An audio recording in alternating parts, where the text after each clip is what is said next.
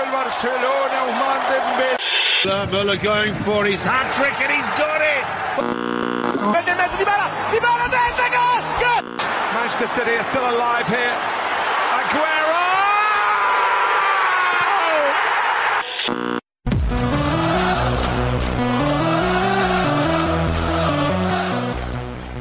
سلام و هزار سلام به همه کسایی که صدای ما رو تو هر جای دنیا میشنون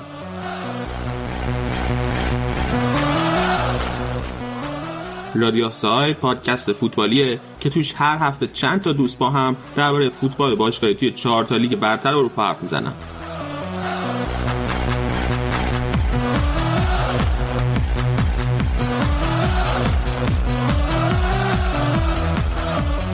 بریم و بدون معطلی بیشتر به اپیزودمون گوش بدیم.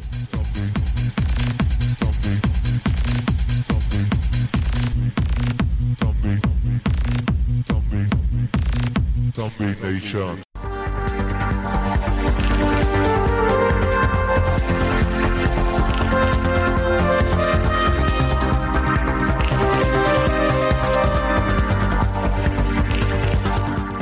میلان شهریه که هم به فرهنگ تاریخی و هم فرهنگ مدرنش مشهوره.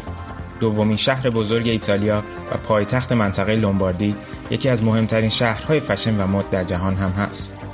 همچنین این شهر چندین موزه و گالری هنر معروف رو در خودش جا داده.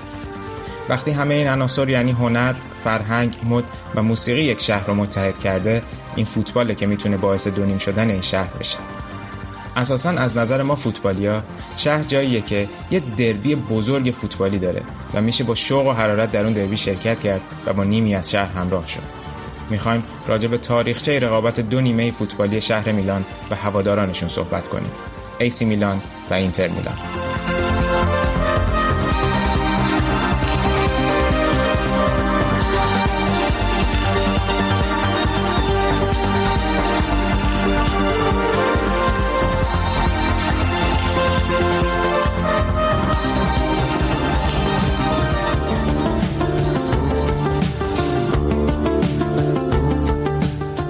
باشگاه کریکت و فوتبال میلان در دسامبر سال 1899 توسط چند مهاجر انگلیسی مقیم میلان تأسیس شد.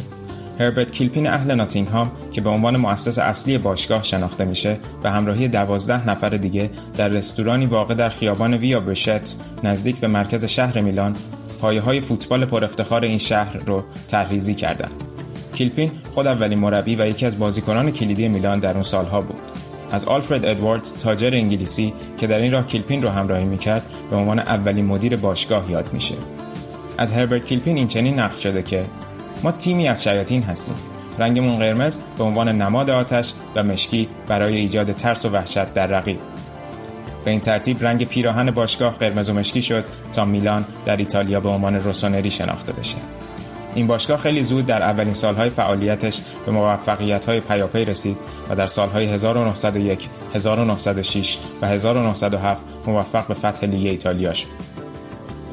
اما قبل از سالگرد ده سالگی تأسیس باشگاه و در سال 1908 اختلافاتی در درون باشگاه آغازگر رقابتی در شهر میلان شد که تا امروز آتش این رقابت شعله‌ور مونده.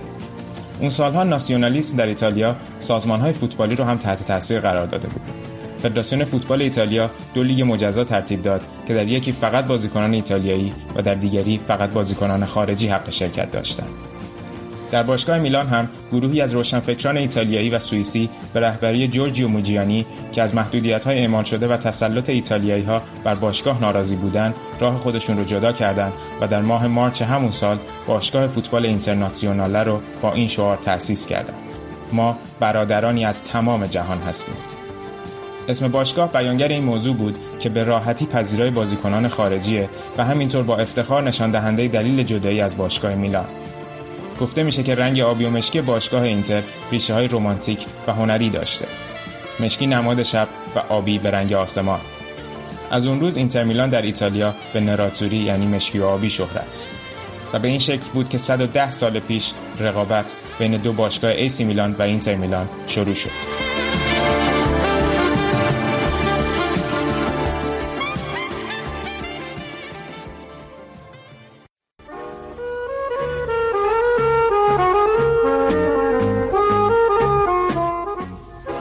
اکتبر همان سال 1908 این دو تیم برای اولین بار در خارج از ایتالیا و در قالب تورنمنتی در کشور سوئیس رو در روی هم قرار گرفتند و در سال 1909 هم اولین دربی رسمی دو تیم در لیگ ایتالیا برگزار شد. دربی دلا مادونینا. مادونینا به معنای مدونای کوچک نامیست برگرفته از مجسمه طلایی مریم مقدس یا مدونا بر فراز کلیسای معروف دومو در مرکز شهر میلان.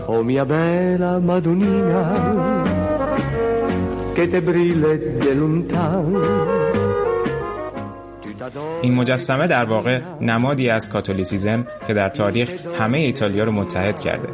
اما تقابل میلان و اینتر موجب شده از این مجسمه به عنوان نماد دربی بزرگ شهر میلان هم یاد بشه. جیوانی دیانزی در سال 1935 آهنگی به نام میا بلا مادونینا برای شهر میلان و مجسمه معروفش ساخت.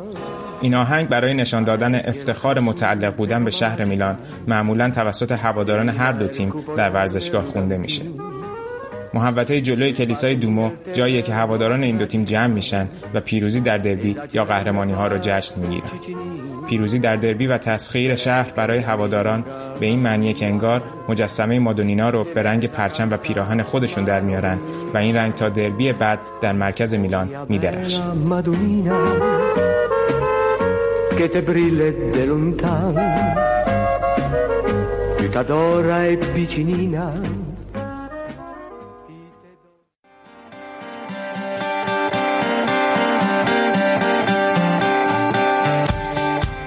در دهه های اول تأسیس اینتر هواداران این تیم رو مردم طبقه مرفه و برجوهای میلان تشکیل می‌دادند در حالی که هواداران تیم میلان از طبقه کارگر بودند. ولی این دستبندی به مرور زمان تغییر کرده و خیلی سخت میشه یک گروه مشخص از مردم رو حامی یکی از این دو تیم بدونیم. حتی شکل رختکن کنونی این دو تیم در ورزشگاه مشترکشون یعنی سنسیرو چیزی کاملا خلاف دستبندی ذکر شده رو نشون میده. بازیکنان میلان در رختکن هر کدوم روی صندلی مجلل چرمیشون میشینن. چیزی که در زمان مدیریت سیلویو برلوسکونی برای رختکن میلان تعبیه شد ولی از اون طرف در رختکن اینتر همه روی یک نیمکت کنار هم میشینن بدون هیچ گونه تشریفات ویژه‌ای. نکته بسیار جالب توجه دیگه و شاید منحصر به فرد در رقابت بین هواداران اینتر و میلان در طول تاریخ اینه که هواداران این دو تیم جز منافع ورزشی و فوتبالی با هم تفاوتی ندارند اکثر دربی های جهان ریشه در اختلافات سیاسی و مذهبی دو طرف دارد. چیزی که در دربی میلان و رقابت هواداران این دو تیم دیده نمیشه و همواره رجزخانی ها و کلکل ها در کسب افتخارات فوتبالی و ورزشی بوده. این فرهنگ بین هواداران این دو تیم در دهه 1980 بیش از پیش تثبیت شد. زمانی که خشونت بین هواداران اولترا در بدترین دوره خودش در ایتالیا بود. دعواهای خونین همراه با اسلحه بسیار شایع بود و هواداران اولترا از ورود به استادیوم ها منع می شدن و آسیب ها روز به روز در حال افزایش بود.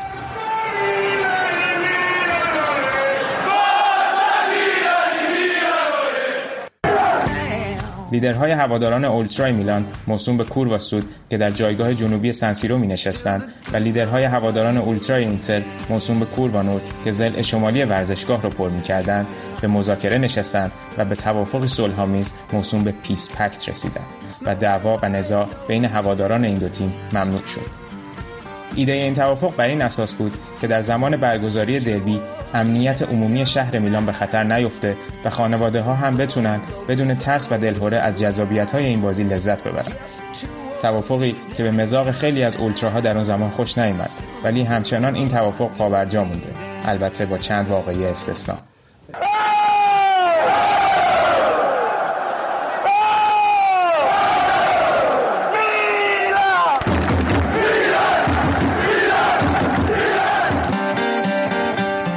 مثلا دربی سال 2005 در مرحله یک چهارم نهایی جام باشگاه های اروپا. جایی که میلان در بازی برگشت در مجموع با نتیجه 3 بر 0 از اینتر جلو بود و داور گل استوان کامبیاسوی آرژانتینی بازیکن اینتر رو مردود اعلام کرد و کوروانور با پرتاب اشیاء آتشزا به زمین در اعتراض به این موضوع دیدا دروازه‌بان میلان رو مصوم کردند و بازی هم با رأی داور نیمه تمام بود. و یا دربی سال 2009 هواداران کورواسود به هواداران اینتری که زیر جایگاه اونا نشسته بودند حمله ور شدند تا ناراحتی لیدرهای اینتر رو به همراه داشته باشند با این حال این توافق مورد مثبتی در دربی میلان تلقی میشه و قبل از شروع بازی میشه دید که خانواده ها و یا دوستان طرفدار هر دو تیم در کنار هم به استادیوم میرن. الساندرو بوچی خبرنگار گازتا دلا اسپورت در مصاحبه ای میگه وقتی آلساندرو نستا کاپیتان وقت لاتزیو این تیم رو ترک کرد و به میلان اومد در شهر میلان غافلگیر شد. چون دید برخلاف روم اینجا کاملا امکان پذیر و رایجه که بازیکنان اینتر و میلان در یک رستوران غذا بخورن با هم به یک مهمونی برن و یا در یک ساختمان زندگی کنند. اما جنگ و رقابت واقعی درون ورزشگاه و روی سکوها و تراس های سنسیرو اتفاق میافته. جایی که به واقع هر چیزی در شعارها و بنرها می‌تونه در ورزشگاه به نمایش در بیاد و یا تنین انداز بشه.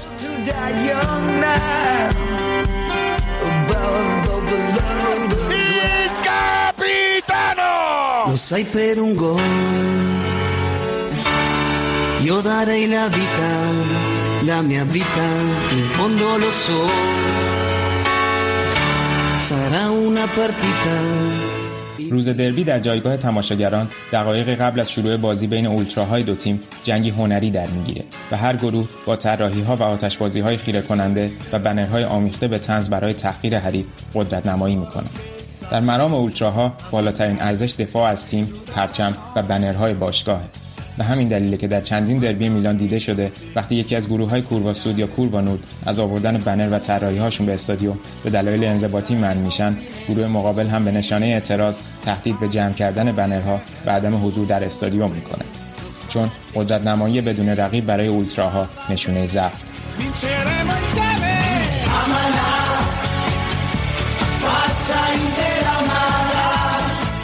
سازماندهی و قدرت گرفتن اولتراهای باشگاه اینتر میلان از دهه 60 میلادی آغاز شد. زمانی که این هواداران از شخصیت مربی موفق وقت باشگاه یعنی هلنیو هررای افسانه الهام گرفتند اولین گروه رسمی هواداری اینتر که امروز به نام بویز سن شناخته میشن در اواخر همین دهه شکل گرفت. بویز سن به همراه گروه دیگری به نام وایکینگ ها گروه های اصلی کوروا نورد رو تشکیل میدن و میشه در هر بازی اینتر بنرهای این دو گروه را در استادیوم دید. این دو گروه در کنار هم توانایی ایجاد اتمسفری انفجاری و باشکوه رو در هر بازی دارند. از آن سو در پی موفقیت های باشگاه میلان در دهه های 70 و 90 و همینطور دهه اول قرن 21 جایگاه کورواسود در سنسیرو تبدیل به یکی از معروف ترین تراس های جهان شد. در گذشته دو گروه اصلی تشکیل دهنده کورواسود بودند. مهمترین اونا که نقش اساسی در فرهنگ فوتبال میلان داشت گروه فوسا دیلیونی معروف به FDL بود این گروه در سال 1968 تأسیس شد ولی در سالهای منتهی به سال 2005 اعتبار خودش را از دست داد. گفته میشه بنرهای این گروه به دست چند گروه رقیب افتاده و هیچگاه نتونستن بنرها را پس بگیرن که این اتفاق در فرهنگ اولتراها یک ضعف بزرگ محسوب میشه. سرانجام در سال 2005 این گروه در پی فشارهای از سوی گروه های مافیایی رو به در جایگاه های استادیوم های ایتالیا به کار خود پایان داد. گروه دوم گروه بریگاتا روسونره است که در سال 1975 شروع به کار کرد و هنوز هم در بازی های میلان بنرهای این گروه و جایگاه های کورواسود آویخته میشه. اما از سال 2010 همه اولتراهای میلان و اعضای FDL زیر یک اسم و بنر به نام کورواسود میلانو جمع شده ماهیت و شکل هواداری و حمایت نسبت به سالهای گذشته در این باشگاه تغییر کرده. در حال حاضر خبری از جنگیدن برای به دست آوردن هشتمین قهرمانی اروپا و پربارتر کردن کلکسیون افتخارات میلان نیست. و هواداران میلان به دنبال حمایت کامل از تیم برای بازگشت به دوران پرشکوهشون هستند. یکی از مهمترین نکات در بررسی هواداران این دو باشگاه بزرگ قدرت گروه های کورواسود و کوروانود و نزدیکی اونا به اعضا و بازیکنان باشگاه هیچ فردی برای این هواداران بالاتر از مسلحت و موفقیت باشگاه نیست. بدون شک پاولو مالدینی یکی از بازیکنان وفادار و اسطوره‌ای باشگاه میلانه که نقش پررنگی در افتخارات داخلی و اروپایی این تیم داشته. اما در بازی خداحافظی مالدینی اولتراهای میلان بنری به استادیوم آوردن تا نشون بدن حتی بازیکنی مثل پاولو مالدینی هم ممکن مورد غضب اولتراها قرار بگیره. نوشته بنر این چنین بود. قدردانی و سپاس از سوی کسانی که اونا رو مزدور و گرسنه نامیدی بابت کارنامه با شکوه 25 ساله است. و در آخر بازی شعارهایی از گوشه کنار استادیوم شنیده می‌شد که نام فرانکو بارسی رو به عنوان تنها کاپیتان باشگاه فریاد می‌زدند. ریشه این مشکلات به اتفاقات بعد از فینال معروف استانبول و شکست جلوی لیورپول برمیگشت. جایی که هواداران اولترا در فرودگاه میلان منتظر بازگشت تیم بودند ولی مالدینی به تندی و با الفاظی تند به تجمع اونا واکنش نشون داد. همین برخوردها در میلان کافی است تا اعتبار بازیکنی مثل مالدینی پیش اولتراها ضربه بخوره. و در جایی که اولتراها قدرت دارن احتمالا هیچکس دوست نداره چنین اتفاقی براش بیفته. در نقطه مقابل هم کاپیتان کنونی اینتر ماورو ایکاردی تجربه مشابه داره. زمانی که در سال 2015 کتاب اتوبیوگرافی ایکاردی منتشر شد هواداران متوجه شدند که ایکاردی در جواب انتقادات سال گذشته نوشته بوده من می‌تونم صد جانی از آرژانتین بیارم تا همشون رو بکشم. همین واکنش سنگین باعث شد در بازی مقابل کالیاری که بعد از انتشار کتاب برگزار می‌شد کوروانور روی بنرهای خود بنویسند. تو مرد و کاپیتان تیم ما نیستی. ایکاردی در نیمه اول یک پنالتی خراب کرد که خوشحالی کوروانور رو به همراه داشت. درست در همین نقطه از فصل بود که ایکاردی متوجه قدرت این گروه ها شد و کم کم با عملکرد خودش و اثبات وفاداریش به باشگاه شروع به ارتقای جایگاه خودش در باشگاه و میانه اولتراها کرد. ایکاردی بعدها گفت اگر من در سرم مغز داشتم هیچ وقت این چنین به کوروانور حمله نمی کردم.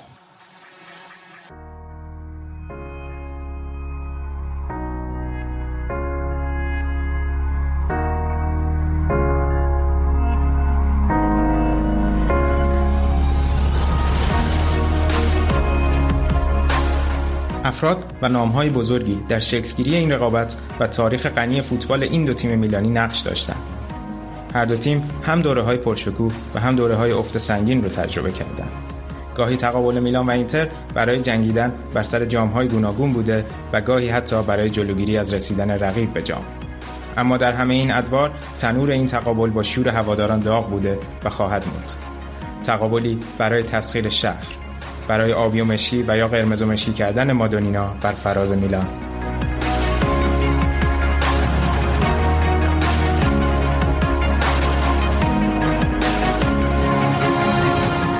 در آخر باید اشاره کنم که در تهیه پرونده این هفته از منابع منتشر شده در سایت های گاردین، بلیچر ریپورت، 442, گل، باکس تو باکس و کوپا 90 استفاده کردیم. همینطور تشکر می‌کنیم از سیاوش فلاحی که مقالش در مورد دربی میلان الهام بخش بخشایی از پرونده ما بود.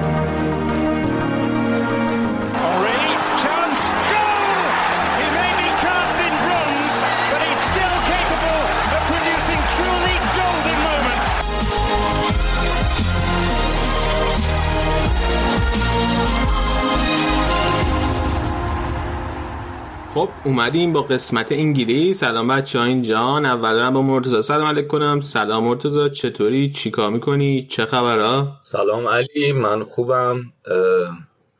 هفته به نسبت سختی داشتم. الان ولی خیلی خوبم. خوشحالم که اینجام در خدمتشون و اما نوید بچههایی که پارسال به ما گوش می‌دادن نوید می‌شناسن. توی مدت نوید یه مقداری نبود. الان برگشته پیشمون بیشتر وقتش باز شده.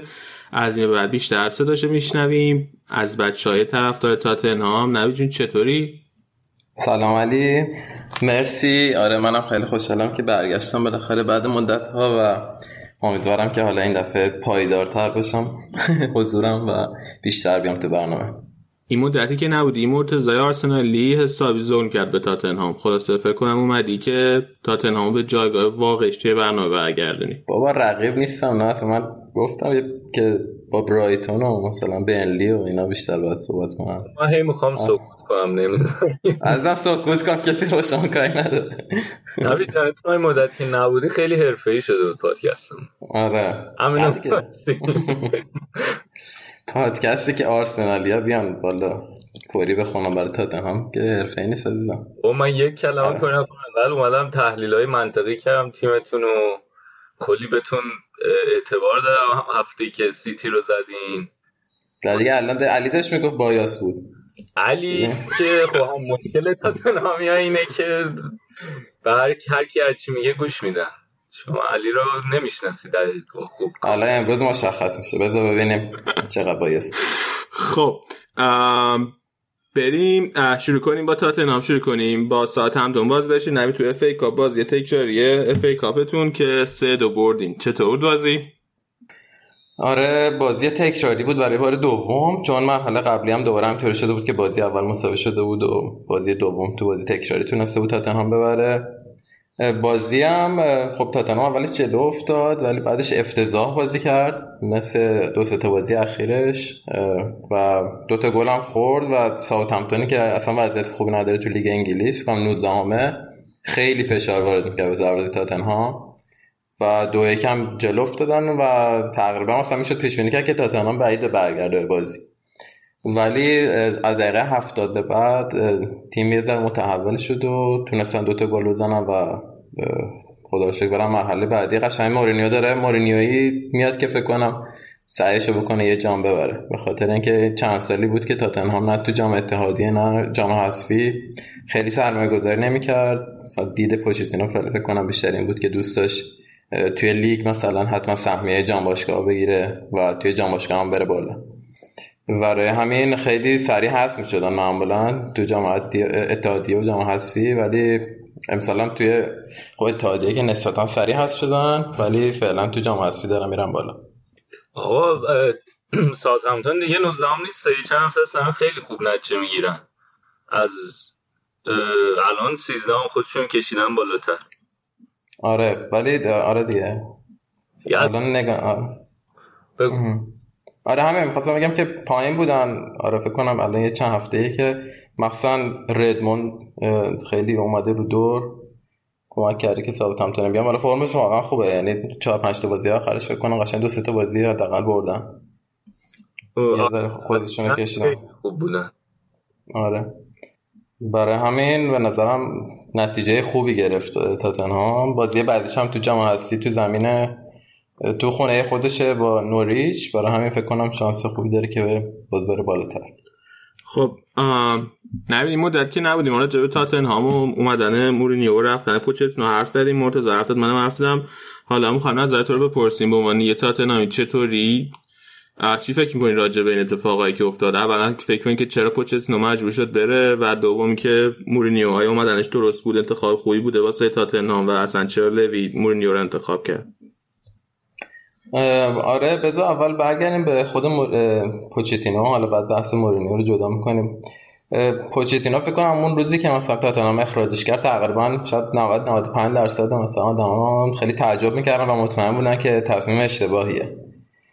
منم خودم خیلی شوکه شدم ولی خب مثلا لازمه که برگردیم ده سال اخیر تاتنهام اگه مرور کنیم می‌بینیم مثلا تاتنهام خب مثلا بازی 2005 2006 اینا خیلی مربی عوض می‌کرد تا رسید به هری ردنپ که اونم به نظر من موفقیتش کمتر از پوچتینو نبود تا یه حدی مثلا تو اسکیل خودش. چون قبلش تاتنهام تیمی بود که حتی دوران خوان راموس که بعدا رئال موفق شد سرمربیش کنه.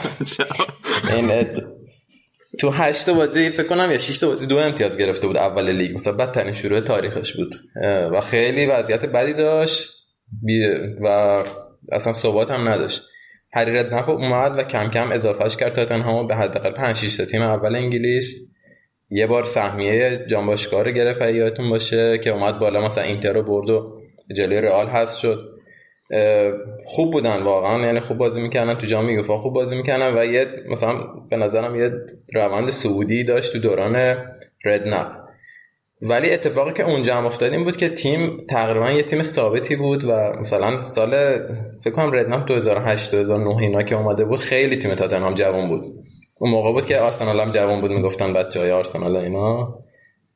و تاتنهام همون موقع یعنی مثلا میانگین سنیش واقعا زیر 25 سال بود که خیلی اتفاق رایجی نیست تو لیگ انگلیس. معمولا یکی دو تا تیم بیشتر زیر 25 سال نیستن که فکر کنم تاتنهام و آرسنال مثلا تیمایی بودن که این شکلی بود.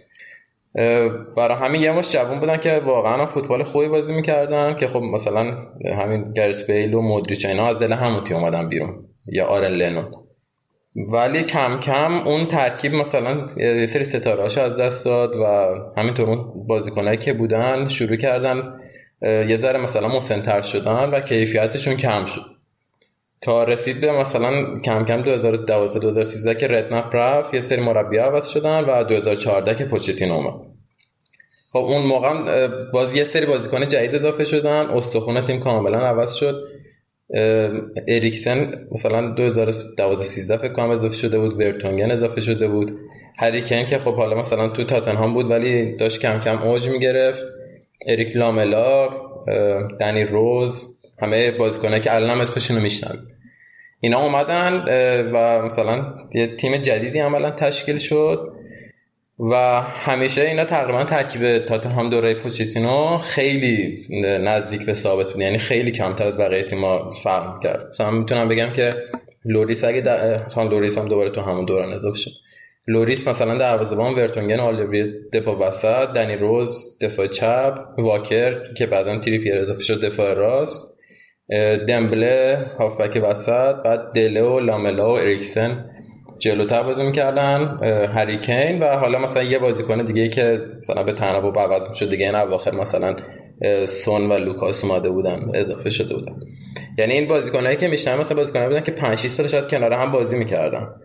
خب اولش جوان بودن و مثلا یکی دو سال که گذشت سه سال که گذشت به پختگی رسیدن و خب خیلی هماهنگ شدن با هم. نتیجه این هماهنگی بود که روند تاتنهام خیلی سعودی بود و خب دیدیم که مثلا از رتبه مثلا پنج چهارم پنجم که داشت کم کم مثلا سوم شد یه بار دوم شد حتی و جانباشگاه هم که روندش واقعا سعودی بود دیگه هر سال بهتر از پارسالش بود. تا اینکه به یه جایی رسید که معمولا تیمایی که اینقدر مثلا با همون بازی کنه کار می‌کنه و همون تفکر مربی به نظرم به جایی می‌رسن که انگیزشون از دست میدن. یعنی یا باید اونقدری مثلا قدرت جدید بهشون تزریق شه که انگیزه هاشون بیشتر بشه. مثلا تاتنهامی که فرض کن برای سهمیه می جنگه مثلا بیاد برای قهرمانی لیگ بجنگه. یا اینکه مثلا یه تفکر جدیدی باشه. وگرنه خب بازیکنای احساس می‌کنن هر سال همون کاریو دارن می‌کنن که مثلا سال قبلش کردن و واقعا خیلی سخت این رو برای همین به نظرم یه ذره دوچار مشکل شد تاتنهام تو این فصل. با پوچتینو و تصمیم گرفتن که اخراجش کن خب این که میگی که باید مثلا یه قدرت جدید بهشون اضافه شه منظورت بیشتر مثلا اینه که بازیکن جدید جذب کنن دیگه درسته؟ آره مثلا دقیقا یکیش اینه به خاطر اینکه خب می‌دونیم که مثلا جان باشگاه رو فرض کن تاتنهام نزدیک بود بهش ولی بایا ولی آقای واقعا مثلا اگه بخوایم نگاه کنیم تاتنهام تیم بود که مثلا بخواد قهرمان جام باشگاه بشه قهرمان چمپیونز لیگ بشه. مثلا اونقدر آیا پتانسیل داشت؟ معمولا می‌بینیم تیمایی مثلا خود بهتر می‌دونید حالا رئال مثلا هم موفقیتی کسب کرده توی لیگ قهرمانان. خیلیش به خاطر ستارهایی بوده که داشته تجربه های بازیکن. مثلا خب مثلا فینال که اومده بود تاتنهام همه بازیکن با دفعه اولشون بود که دو همچین مسابقه مهمی بودن. حتی نیمه نهایی. و این چیزا خیلی تاثیر گذاره مثلا خب یکی از دلایلی که فرض یوونتوس رونالدو رو می‌گیره همین چیزا اینطوریه دیگه. و واقعا سخته با اون وضعیت به این نتیجه رسیدن. و مثلا تو 4 5 سال اخیرم یعنی از زمان پوچتینو حالا مثلا 2016 بعد فرض کن بازیکنایی که اومدن و واقعا به ترکیب اصلی اضافه شدن خیلی انگشت شمار بودن. یعنی من فقط می‌تونم لوکاس لوکاس مورا رو بگم اضافه شد به ترکیب اصلی و سون اضافه شد. خب خب همین من خواستم بگم که این تابستون ولی باز به نسبت مثلا سال پیش نقل و انتقالاتشون بد نبود دیگه. مثلا لو سلسو رو آوردن. دفاع اضافه کردن به ترکیب اگه اشتباه نکنم. آره میشه گفت ولی خب ببینید مثلا همون بازیکنایی که بودن خب مثلا تاتنهام فرض کن 80 90 درصد تیمش میچرخید رو همون بازیکنایی که بودن و اونا وحشتون گفت کردن. یعنی نمی‌شد واقعا با بازیکن جدید اینا رو ترمیم کرد. وقتی سه تا از مثلا بازیکن اصلی تیم قراردادشون داره تمام و منتظرن که تمام تا مجانی برن تیمای دیگه خب این خیلی دیگه انگیزه پایینی نشون میده تو تیم. مثلا اریکسن واقعا اون بازیکن سال قبل نبود تو این نیم فصل. مخصوصا اون مثلا بازی اولیه فصل. و این چیزا خیلی مهمه. یا مثلا تریپیر خب بازیکن خوبی بود ولی به خاطر همین چیزا مثلا مجبور شد که از تیم بره. و اومدن مورینیو چی؟ اینا همش خط شد به اینکه پوچتینو رو اخراج کنن و به جاش مورینیو رو بیارن. من به شخصه به نظرم انتخاب خوبی بود. یعنی حالا بازه ای از فصل نبود که فرض کن بشه یه مربی خیلی خوب آورد یا بشه مثلا یه تفکر جدید وارد تیم کرد یه اتفاق بزرگ باشه. به نظرم تو جایگزین هایی که بودن مورینیو بهترین بود. و من خودم شاید سبک فوتبالیش رو خیلی دوست نداشته باشم ولی به نظرم انتخاب خوبی بود در اون بره زمانی. یه ذره از نظر فکری و روانی بازیکنان مشکل داشتن که مورینیو حداقل تو اون قسمت خیلی به نظرم تا الان موثر بوده. خب فکر می‌کنی که اولا که یادته که نمی‌دونم اول فصل یادته یا نه مورینیو با اسکای اسپورت که مثلا می‌رفت توی چیزای مطبوعاتی قبل بازیشون چی میگن؟ جلسه های مطبوعاتی قبل بازیشون وقتی ازش اول فصل پرسیدن که کدوم تیم شانس قهرمانی دارن توی لیگ برتر امسال تاتنهام یکی از تیمایی بود که اسم برد. و یعنی حداقل مورینیو اول فصل معتقد که ترکیب تاتنهام ترکیبی که بتونه واسه قهرمانی رقابت کنه با لیورپول و مان سیتی. آره واقعا خب مثلا مثلا همین لیورپول رو نگاه کن. لیورپول تیم بود که فرض کن سال قبل با اختلاف خیلی نزدیک به سیتی باخت قهرمانی و دو سال قبل دوباره مثلا وضعیت خوبی داشت. یه چند سالی که روند صعودی دارن یا توی Champions League پارسال قهرمان شد ولی سال قبل اون تو فینال مثلا به رئال با یعنی میگم که این معمولا پیش میاد که تیم‌ها روند صعودی داشته باشن. خب قبل فصل هم وقتی نگاه کنیم به تیمی که هر سال مثلا بهتر نتیجه گرفته امتیازش بیشتر شده توی چمپیونز لیگ مثلا اومده تا فینال و فینال باخته و بخوام از این فصلش پیش بینی بکنیم خب خیلی احتمال داره که موفقیت بزرگی داشته باشه دیگه. ولی یه سری فاکتورهای هستن مثل اینا که گفتم که باعث میشه که برعکس مثلا تیم پیکش رد کنه و بیفته تو روند نزولی. حالا فکر می‌کنی که این فصل مورینیو چه نتیجه ای بگیره؟ فصل موفقی بوده براش. به نظرم گفتم از نظر روحی روانی همین که مثلا یه ذره بازیکن تفکرشون فرق کرده جنگندگیشون برگشته خیلی فاجعه بود تاتنهام مثلا ده هفته اول لیگ. اصلا انگار دیگه براشون مهم نبود و هرچی می‌خواستن رسیدن. و چون همشون ستاره شده بودن بعد از مثلا رسیدن به فینال دیگه قهرمانان. چون ما داریم مثلا از یه تیم مثل تاتنهام صحبت می‌کنیم دیگه. تیمی که حالا خیلی اتفاق بزرگی بوده برای همه بازیکناش رسیدن به اون مرحله. و واقعا بی انگیزه بودن. اونایی هم که قراردادشون تموم شده بود می‌خواستم برن. مورینیو اومد. من حداقل احساس کنم بی انگیزگی کمتر شده. ورتونگن تمدید کرد قراردادشو. و به نظرم شانس هم داره تاتنهام که سهمیه بگیره. چون حالا لستر هم خودش افتاده تو روند نزولی ولی چلسی و مثلا تاتنهام و منچستر و مثلا تیمای دیگه هیچ کدوم اونقدر ایدئال بازی نمی‌کنن که مثلا بشه گفت که قطعا سهمیه رو می‌گیرن. برای به نظرم شانس خوبی داره و اگه سهمیه بگیره قطعا میشه گفت که دیگه خوبی رو پشت سر گذاشته. فکر می‌کنی که تابستون خرید بکنه؟ آره فکر کنم خرید بکنه کلا داره سبک تیم عوض می‌کنه. مثلا بار سرینش دفاعی کناری هم تو دوران پوچتینو ما واکر و تریپیر رو داشتیم دفاع راست که بعدا اوریر هم اضافه شد و واکر پیترز. دفاع چپ هم روز و دیویس بودن که حالا یکی در میان همش بازی می‌کردن. یعنی مثلا همه این بازیکن ها بازیکن خیلی سرعتی بودن که توی حمله خیلی بیشتر شرکت می‌کردن. تا توی دفاع. مثلا سبک فرض کن دفاع کردن مارسلو توی راه ولی مورینیو کاملا تفکرش فرق می‌کنه با پشت و می‌بینیم که مثلا الان بازیکنایی که بازی داده دفاع کناری مثل فویت یا تانگانگا اصلا حالت دفاع وسط هم بیشتر از نظر فیزیکی.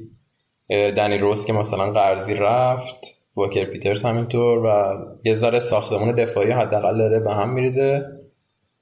و باید ببینیم که توی خط حمله و هافبک چون خب خط حمله با حضور هریکین قطعا یکی از بهترین توی انگلیس و دنیا ولی مشکل جایگزین داره. که تمام بازی بازی رو مثلا بازی کنه واقعا فشار میاره. یعنی توی حتی جام اتحادیه مثلا جام حذفی خب پشت که بود مثلا به زور دیگه مثلا یورنتا رو جور کرده و به اون بازی می‌داد. ولی واقعا کسی رو نداشت. مثلا اسکیپ میومد مثلا 16 17 ساله بازی می‌کرد. یعنی خب خیلی بده برای یه تیم که مثلا دو تا سه تا مهاجم نداشته باشه.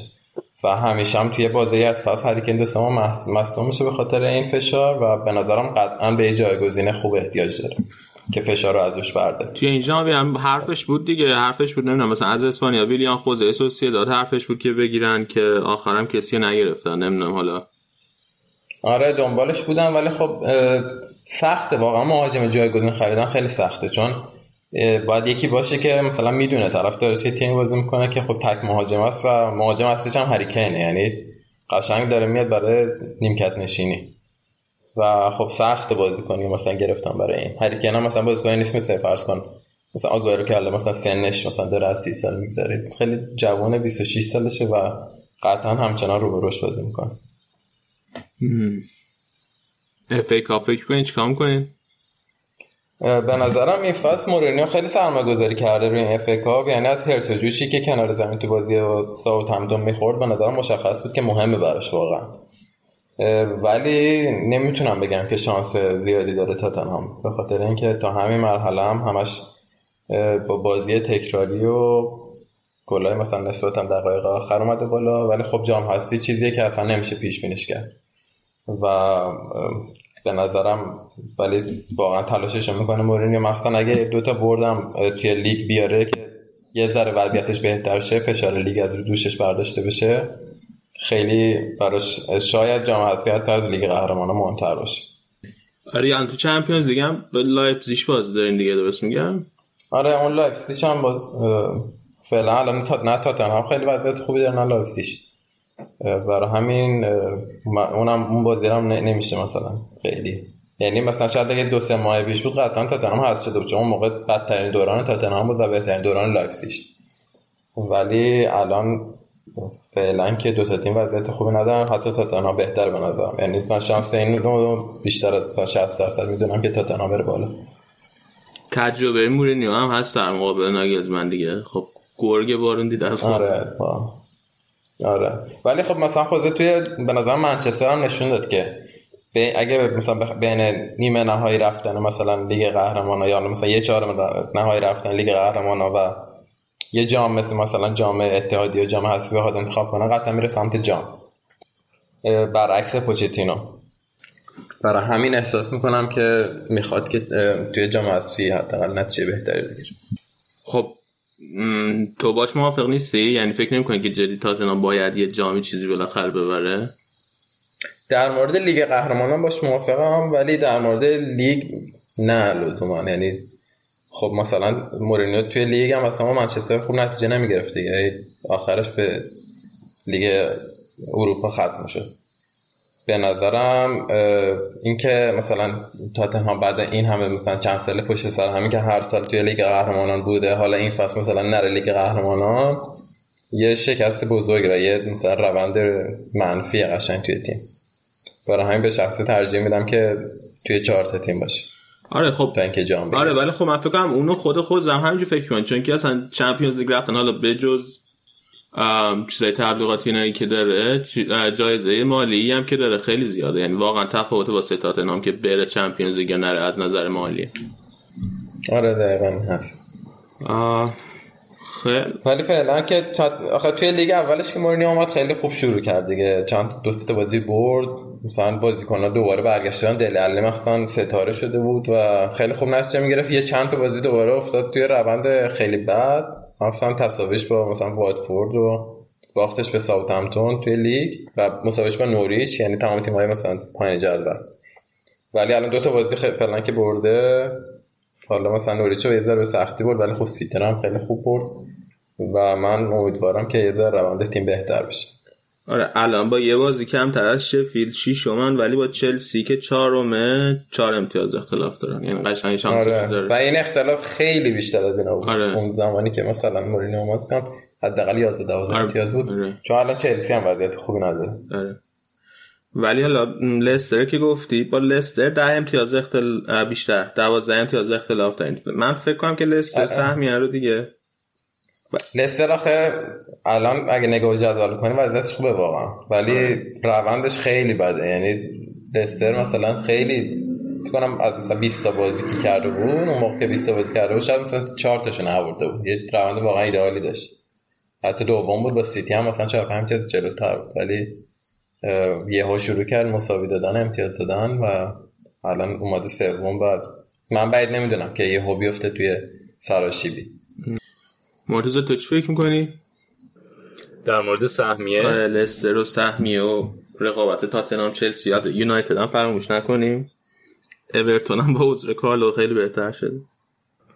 شفیلد رو چرا نمیگین؟ آه شفیلد هم هست آره. آخه آره شفیلد هم هست دیگه. با 26 بازی. آره امروز هم بردن. دو یک برنوس بردن.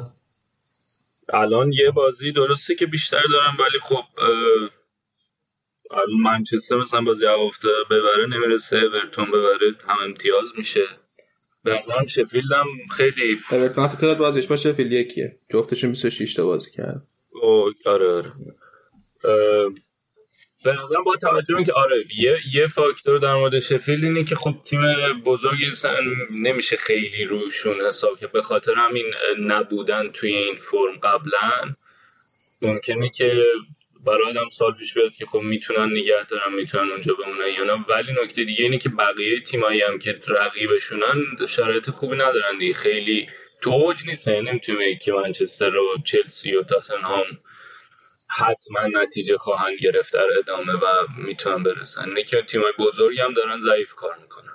آره دقیقا الان یه وضعیتیه که واقعا تیم چهارم جزیره اصلا کنم هیچ که فعلا الان لیاقتشو نداشته در حالا ببینیم که کی روند کسی خوب میشه یعنی بوده مثلا بازی که چلسی مثلا خیلی خوب باشه یا منچستر مثلا خوب باشه ولی خب هیچ کدوم پایدار نبودن دیگه. آره دقیقا اون ثباته رو نداره من حتی لستر هم به نظرم با وجود اینکه اختلاف حالا خوبه با تیم چهارم ولی این فرمی که توی هفته اخیر نشون داده نشون داده که اونا هم خیلی مطمئن نیست جایگاهش آره دقیقا منم به نظرم ولی مثلا حتی آرسنال فرض کن مثلا یه هو اگه شروع کنه مثلا بردن و مثلا روند خوب پیدا کنه اونم خیلی شانس داره دیگه. آره ولی خیلی نزدیکم به هم الان تیما آره نزدیکم ولی خب برای اون تیمای از از وولفز به بعد دیگه آرسنال خیلی هم خود تیم باید خیلی به صورت پایدار و مداوم و ثابت نتیجه خوب بگیره. همین که اون وریا تیمای بالاتر باید خیلی هی متزلزل باشه. میگن آرسنال اختلافش با منطقه سقوط بیشتر از اختلافش تا رتبه 4 کمتر از اختلافش تا رتبه 4 من از اول فصل اینو هر هفته دارم تو گروه می‌نویسم. حتی از اون چقدر نه دیگه 13 تا. نیست که آرسنال تا بست هم هفت امتیاز اختلاف داره. آره، هفت امتیازه آره. ولی با چلسی در هم اندازه به هم بردیم. این راهن ظاهر شده آرسنال. راهن بود هر فصل از سی تا بازی 18 تاشو مساوی می‌کرد. ببینم. مساوی می‌کنیم؟ ببینم میگم اون دفعه یه توییتی بود فاری توییتی هم با اکانت خودم گفته بود اندازه اون تیم invincible مساوی کردن. فقط بتونن از 14 تا بازی باقی مونده 20 تاشو ببرن. مثل اونا قهرمان میشه ولی آره شرایط آرسنال خیلی شرایط ایدئالی نیست دیگه. بعدم آرتتا اومده یه سری تغییرات هم ایجاد کرده ولی خب وسط فصل نمیشه خیلی ازش انتظار داشت. به نظرم محک اصلی آرسنال بعد از تابستون. پس اگه بتونن قابل قبول نتیجه بگیرن توی لیگ در ادامه کافیه. یعنی فکر نکنم خیلی هم کسی از هواداره آرسنال امیدوار باشه به سهمیه. یعنی بازی های لیگ و خیلی با امید نگاه کنی که آقا بریم برای سهمیه. به من داشتم این چیزا من داشتم این چیزا گوش این پادکست زونال مارکینگ مایکل کاکس. بعد این خیلی از آرتتا تعریف می‌کرد. می‌گفت از وقتی اومده. منم منم گوش دادم ولی خب آره حرفای جالب می‌زد اتفاقا می‌خواستم هفته بعد اگه خواستیم راجع به آرسنال حرف بزنم یکم هم در مورد اون بگم. که حالا مثلا ساختار دفاعی چجوری تغییر داده و اون که با یه واحد پنج تایی حمله می‌کنه و بیشتر تمرکز رو سمت چپه و اینکه مثلا یه نکته خیلی جالبی که داشت این خرید سدریک سوارز که خیلی ها همه اینطوری بودن که آقا این چه خریدی و typical آرسناله بعد مایکل کاکس میگفتش که اگر که نگاه کنیم به مدل به تاکتیکی که داره استفاده می‌کنه آرتتا و مدلی که تو ذهنشه این خریده خیلی بیشتر چی میگن می‌خونه به ترکیب یعنی آره آره بیشتر قابل توجیهه که چرا این خرید اتفاق افتاد منم اونو گوش دادم ولی خب به نظرم اونم هنوز زوده خیلی.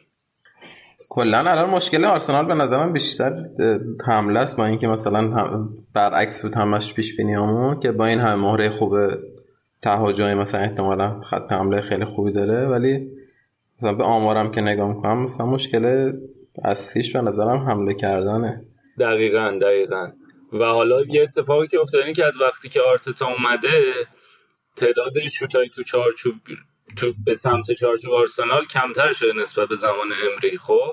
یعنی ساختار دفاعی حالا با یه سری تغییراتی که داره بهتر شده ولی از اون طرف تعداد شوتایی که آرسنال به سمت چارچوب حریفم زدم کمتر شده. کمتر شده آره این نگران کننده است به خصوص اینکه به خصوص فرم لاکازت خیلی نگران کننده است. بعد آخر و تغییرش هم نمیده دیگه. یعنی خیلی پیگیر آرتتا داره میذارتش به عنوان مهاجم نوک و حالا دو جور میشه نگاه کرد به لاکازتی از یه طرف خب خیلی از نظر فیزیکی خیلی خوبه به خصوص اون چرخشه. یعنی یه حرکتی داره که احساس کنم امضاشه این که توپو بگیره پشت مدافع به چرخه جنگندگی خوبه ولی تو تموم کنندگی خیلی مشکل داشته این هفته و احتمال زیادم از چیز دیگه از اعتماد به نفسه مثلا یه مدت زیادیه که مثلا بازی خارج از خونه گل نزده و مشکل احتمال زیاد مشکل اعتماد به نفس آره پیدا هم هست. یعنی موقعیت هایی که گیرش میاد برای گل زنی خیلی مشخص که هول میشه. ولی تو بقیه توی بازی سازی و حالا کارهای دیگه تیمی خیلی خوبه و حالا شاید یه دلیلی که آرتتا دوست داره و میذارتش اینه که ترجیحش اینه که کلا این سبکی که حالا جدیدن توی فوتبال مدرن اومدن که مهاجمایی بزنین که مهاجمای کارگر باشن بیشتر. ولی اون قسمت تموم کننده و کشندگی رو داره نداره دیگه. چیزی که مثلا, هریکین جفتش خیلی خوب داره. یعنی و اگه ازش بخوای خیلی خوب برمیگرده کارهای دفاعی خوب انجام میده. و اون طرف هم تو تمام کنندگی هم خیلی اعتماد به نفس و هوشیاری خوبی داره.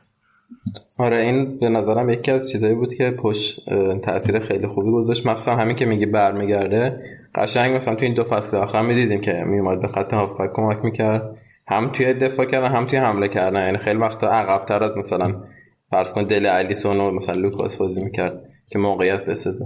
قشنگ چیزایی که مربی می‌تونه مثلا با گذر زمان فکر کنم جا بندازه توی سری بازی کنه.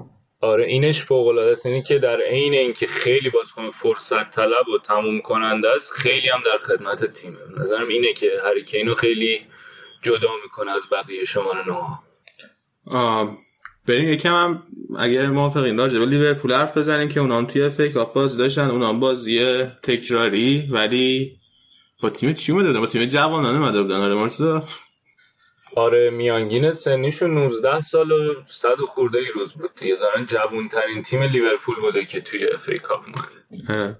و خود کلوپ هم که روی نیمکت نشسته بود مربی هم تیم جوانانه آورده بود. چطور بود اون بازی؟ به بیشتر فکر می‌کنم که خب بازم خوب بودن به نسبت لیورپولیا. از نظر اینکه حالا چی میگه مسلط باشن به بازی. ولی شاید نکته اصلی همین بود دیگه که خیلی هم سر و صدا کرد. این نگاهی که کلوب داره به اف ای کاپ و اینکه اصلا تصمیم گرفت حتی خودش هم نباشه که خب دو تا جنبه داره. یه جنبهش که حالا خیلی بهش انتقاد کردن اینه که مثلا خودش رو وقتی این تصمیم گرفت کلوب خب این هم تاثیر می‌ذاره روی حضور تماشاگر توی استادیوم و بلیت فروشی و حالا پخش فوت پخش مستقیم روی پخش مستقیم هم تاثیر می‌ذاره. و باش باشگاهی مثل شروزبری این یه موقعیت خیلی خوبیه براش که بتونه یه درآمدزایی بکنه. و ظاهرا مربیشون آمده بود گفته بود که این تصمیمی که کلوب گرفته حدود 500 هزار پوند به ما ضربه زده. و خب نیم میلیون پوند آره شاید در برای باشگاه الیت و بزرگ خیلی پول آنچنان نباشه ولی برای یه باشگاهی در حد شروزبری خیلی می‌تونه تاثیر گذار باشه. اینکه بتونن به قولی بزنن به یه زخم این پولو. ولی یه طرف ماجرا اینه که شما وقتی این کارو می‌کنی کلا این تیمای کوچیکو داری بهشون ضربه وارد می‌کنی. من حالا بگم فقط اقتصادی هم نیست قضیه دیگه. بالاخره اون بازی کنه مثلا موقعی که قرار میشه بیان توی آن فیل جلوی لیورپول بازی کنه اینا خیلی براشون یه حس رویاگونه ایه بعد وقتی بازی کنه اصلی تو بازی نمیدی برمیگردی با تیم جوانانت بازی می‌کنی خب یا حتی تو این آمیزی داره به اون تیم دیگه. آره و حتی وقتی تو جلوی لیورپول تو آنفیلد بازی کنی یه برای تیمی توی اون سطح یه پتانسیلیه که بتونن از این استفاده کنن. حالا بتونن بازی بعدی هم بهتر. می‌دونی از نظر روحی هم می‌تونه یه یه ذره ببره توشون بالاتر بتونن از این استفاده کنن برای بازی بعدی بهتر باز کنن. تو همون سطحی که هستن. ولی از اون طرف خب نکته ای که داره اینه که خب می‌دونیم که حالا یه اتفاقی که اول افتاده من راجبه یکم عقبتر شروع کنم اینی که آوریل پارسال آوریل 2019 برای اولین بار یعنی تو بهار پارسال تقریبا بهار این تصمیم گرفته شده بود که نه بهار تحقیقا بهار برای اولین بار لیگ پرمیر لیگ یعنی اون سازمان گرداننده لیگ برتر تصمیم گرفت که یه تعطیلات زمستونی بذاره که الان ما توشیم. و این به این معنی نبود که قرار هیچ بازی انجام نشه ولی قرار بوده در طول دو هفته بازی ها پخشه که به هم دلیل مثلا این دو روز چهار تا بازی بود. قرار بود 8 تیم بازی کنن و حالا هفته دیگه یه تعداد دیگه بازی. و ظاهرا کلوپ تصمیمی که داشته اینه که اون موقعی که خیلی بازی پرفشار بوده توی جام باشگاهی جهان به تیمش قول داده که آقا من تو اون دو هفته ای که ما قراره تعطیل باشیم من بهتون استراحت کامل میدم و برای همین هم یعنی قصدش این بوده که سر اون قولی که داده به بازیکناش بمونه. و حالا برای کلوپ هم خیلی این پایدار موندن consistency و اینکه اگه یه حرفی می‌زنه پاش بمونه خیلی مهمه. و برای هم تصمیم گرفته که بازی تیم اصلی باز حالا اینکه چرا خودش نرفته اون باز دوباره خیلی سال پیش میاد که آقا این بی احترامی به کاپ و اینا. ولی خب از اون طرف هم یه نگاه که من داشتم توی مقاله اتلتیک میخوندم اینه که یه نگاه دیگه هم اینه که آقا این مربیا حالا کلوب و خیلی مربیای دیگه مدت هاست دارن میگن که این نحوه برنامه ریزی صدمه می‌زنه به تیما به بازیکنها. و اگر که بخوان کنار بیان و این کارو نکنن برن حالا اونجا تیمم بذارن یا خودشون هم مربیگری کنن دوباره اف ای اون فدراسیون فوتبالی اون نهاد برگزاری حتی میگه که خب این دفعه قبلی که تونستین این کارو بکنین این دفعه میشه. و بیشتر برای کلوب شاید این بوده که آقا نشون بده که نه این واقعا داره ضربه می‌زنه و بتونه این پیغام برسونه. به فکر که دیگه این تو میری از اون تو میری نیست.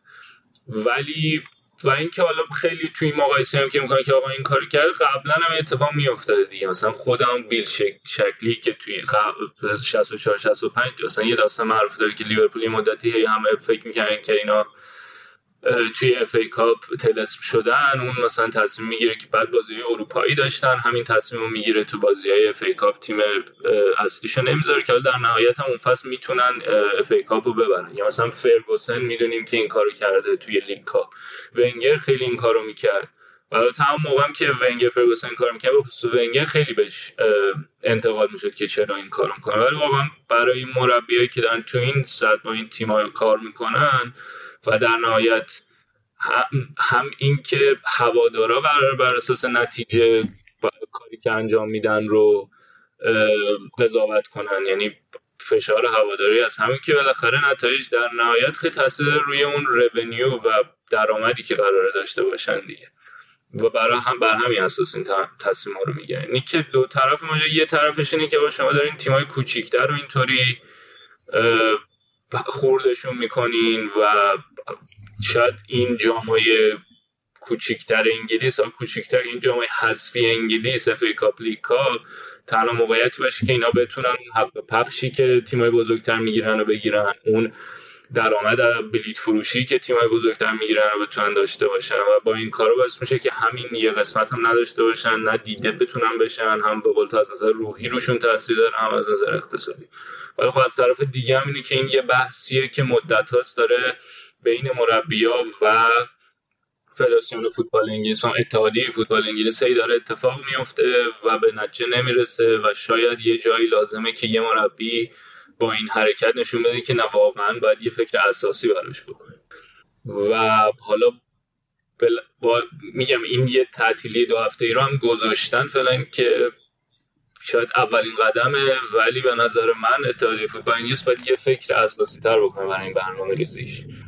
به نظرم یکی از بزرگترین مشکلات انگلیس همین بازی تکراریه یعنی اصلا هم اهمیتی نداره ولی خیلی باعث میشه برنامه ریزیش سخت بشه. چون قابل پیش بینی هم نیست. مثلا بازی اگه مساوی شد بازی تکراریش می‌کنن. قشنگ رو اعصاب هم هست این قضیه. نمی‌دونم چرا براش نمی‌دونم. دیگه بعد مثلا یه تیم مثل لیورپول قرار بوده این دو هفته رو تعطیل باشن حالا این بازی تکراری براشون خورده دیگه. بعد آره کرده و احتمالا مثلا بازیکنان برنامه ریزیاشون رو کردن برای دو هفته تعطیلی. ها نمی‌تونی بگی که بیاین برین بازی کنین که. آره این بازی تکراریه خیلی چیزه و مثلا همین جام اتحادیه خودش خیلی حالا چیز خاصی نیست که باشه. بعد اینکه نیمه نهاییش مثلا دو تا بازیه باز اونم خیلی مسخره است. بعد یه چیزی هم که حتما باید تو انگلیس رعایت بشه اینه که این فینالا و مثلا مراحل بالاتر حتما آخر هفته باشه. اینه که الان حالا می‌بینیم یکی دو ماه دیگه مثلا مراحل آخری جام حذفی میفته آخر هفته. بعد بازی اون تیمایی که توی مثلا جام حذفی هم توی لیگ میفته عقب و کلا دوباره برنامه‌ریزی به هم می‌خوره. یه سری مشکلاتی که فقط انگلیس داره قشنگ. آره و یه سری قوانینی که از خیلی وقت پیش بوده و اینا اینطوری که آقا باید به اینها احترام آره سنت دیگه قشنگ آره.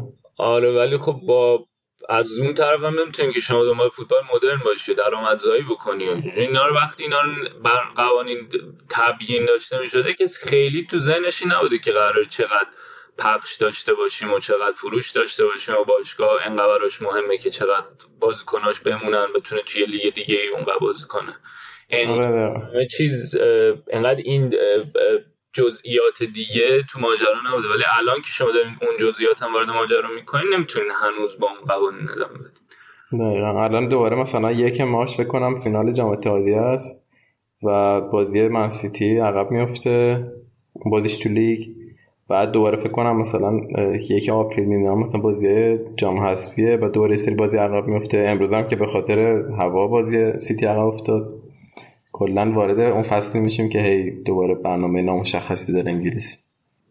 آره و اینم همیشه هم بوده به قول تو. یعنی همیشه تو این مقطع که می‌رسم می‌رسم به این بازی آخر این دوتا جامعه حذفی این مشکلات برنامه‌ریزی پیش میاد. و حالا شاید این حرکت کلوب یه تلنگر جدی تری باشه به اتحادیه فوتبال انگلیس که فکر اساسی تر ولی اونا هم خیلی به نظر میاد که قدتر حداقل در ظاهر خیلی چیزن. خب. سفت وایسادن پای این تصمیماتش. خب فکر کنم که دیگه راجبه این یه هفته که گذشته فوتبال انگلیس چه اتفاقی افتاده؟ به کافی حرف زدیم. بازی سیتی هم که نوید گفت فقط افتاد به دلایل آب و هوایی. بریم یه استراحتی بکنیم برگردیم با بخش بعدی برنامه.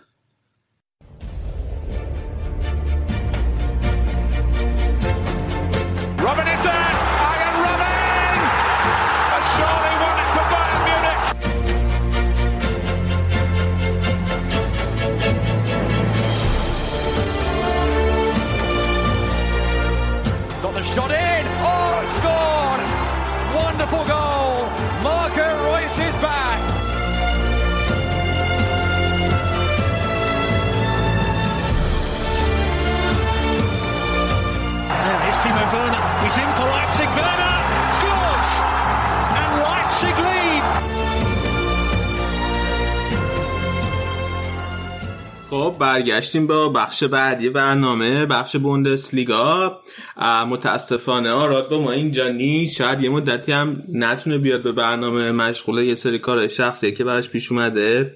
ولی ما سعی می‌کنیم که بخش بوندسلیگا رو اینجا خودمون یه چیزایی دربارش بگیم. حالا به خوبی آراد ولی نمیشه. بعد الان دفعه اولی که شروع کردیم هنوز خیلی مسلط نیستیم. من اگر که هی مکث کردیم و گفتیم و اینا. ببخشید خلاص.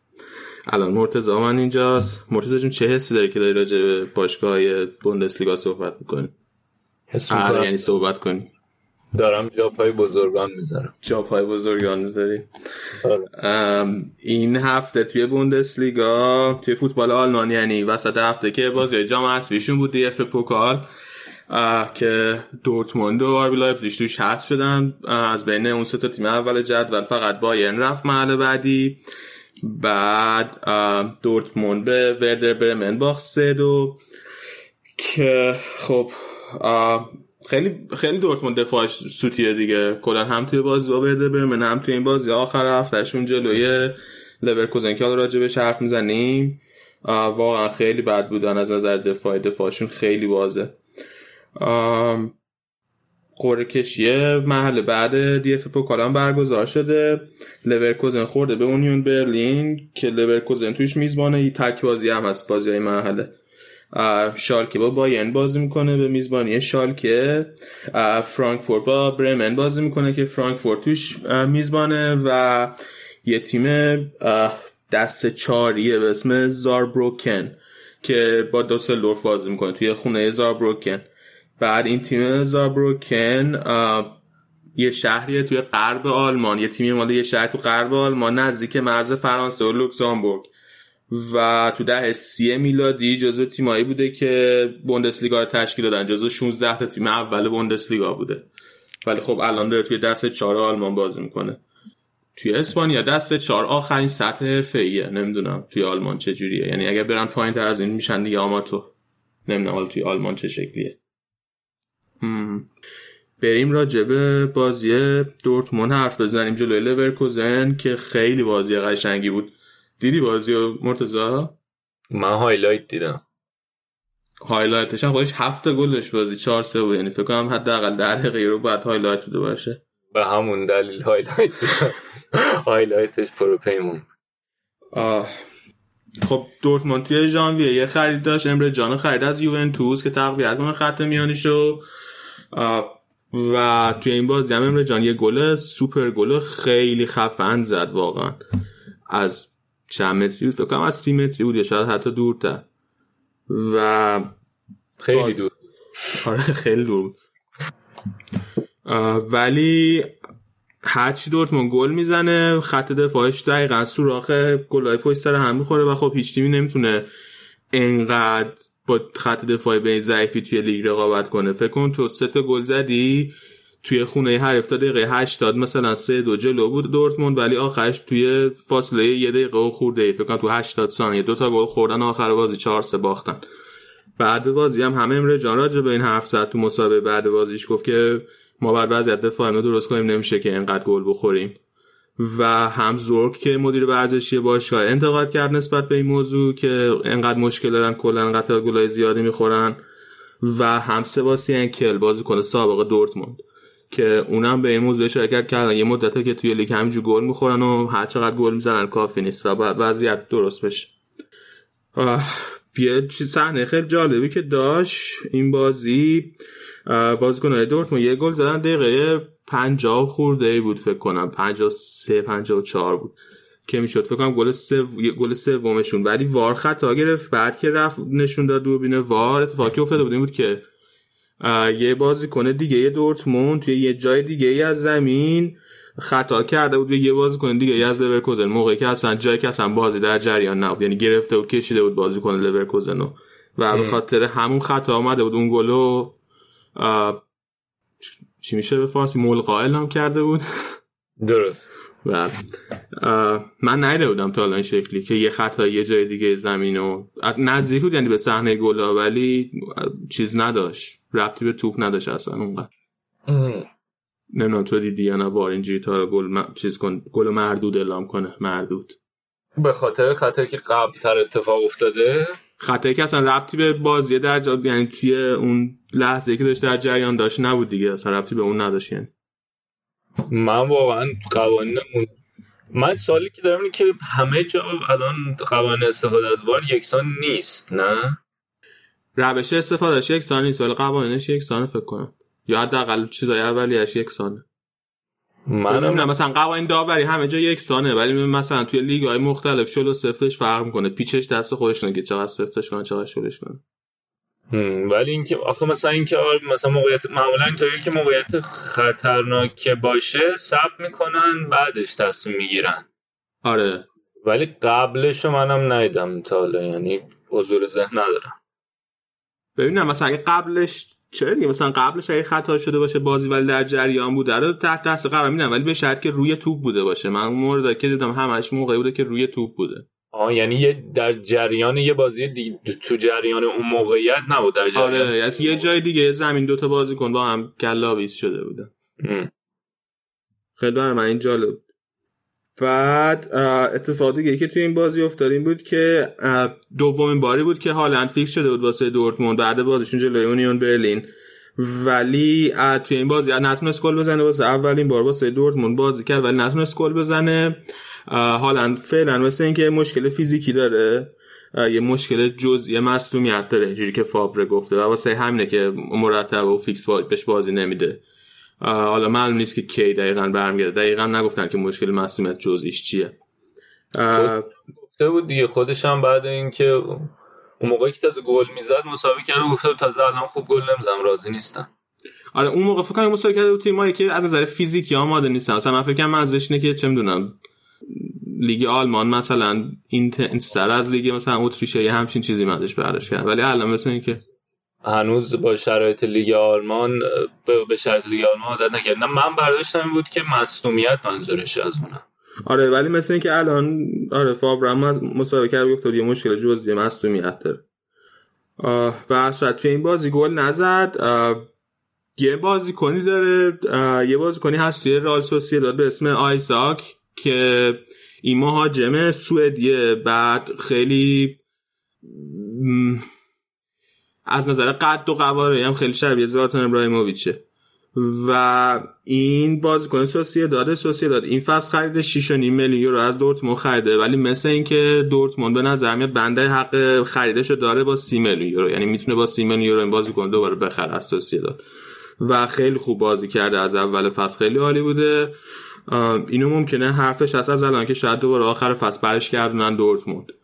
و خب به رئال هم دوتا گل زدیم وسط هفته. این بازی دیروزشون هم جلوی بیل دیروز بود امروز بود؟ امروز بود فکر کنم. جلوی بیل با تو دربی باسک دو یک بردن یه گل زده یه دونه پاس گل داد. اگه برگرده می‌تونه خیلی زوج خوبی بسازه با هالند. کلا دورتموند پره بازیکنای هجومیه دیگه. ولی آخه زوج بسازه که با دو تا مهاجم کار نمی‌کنه که مهاجم هدف. می‌تونه عوض کنه سیستمو.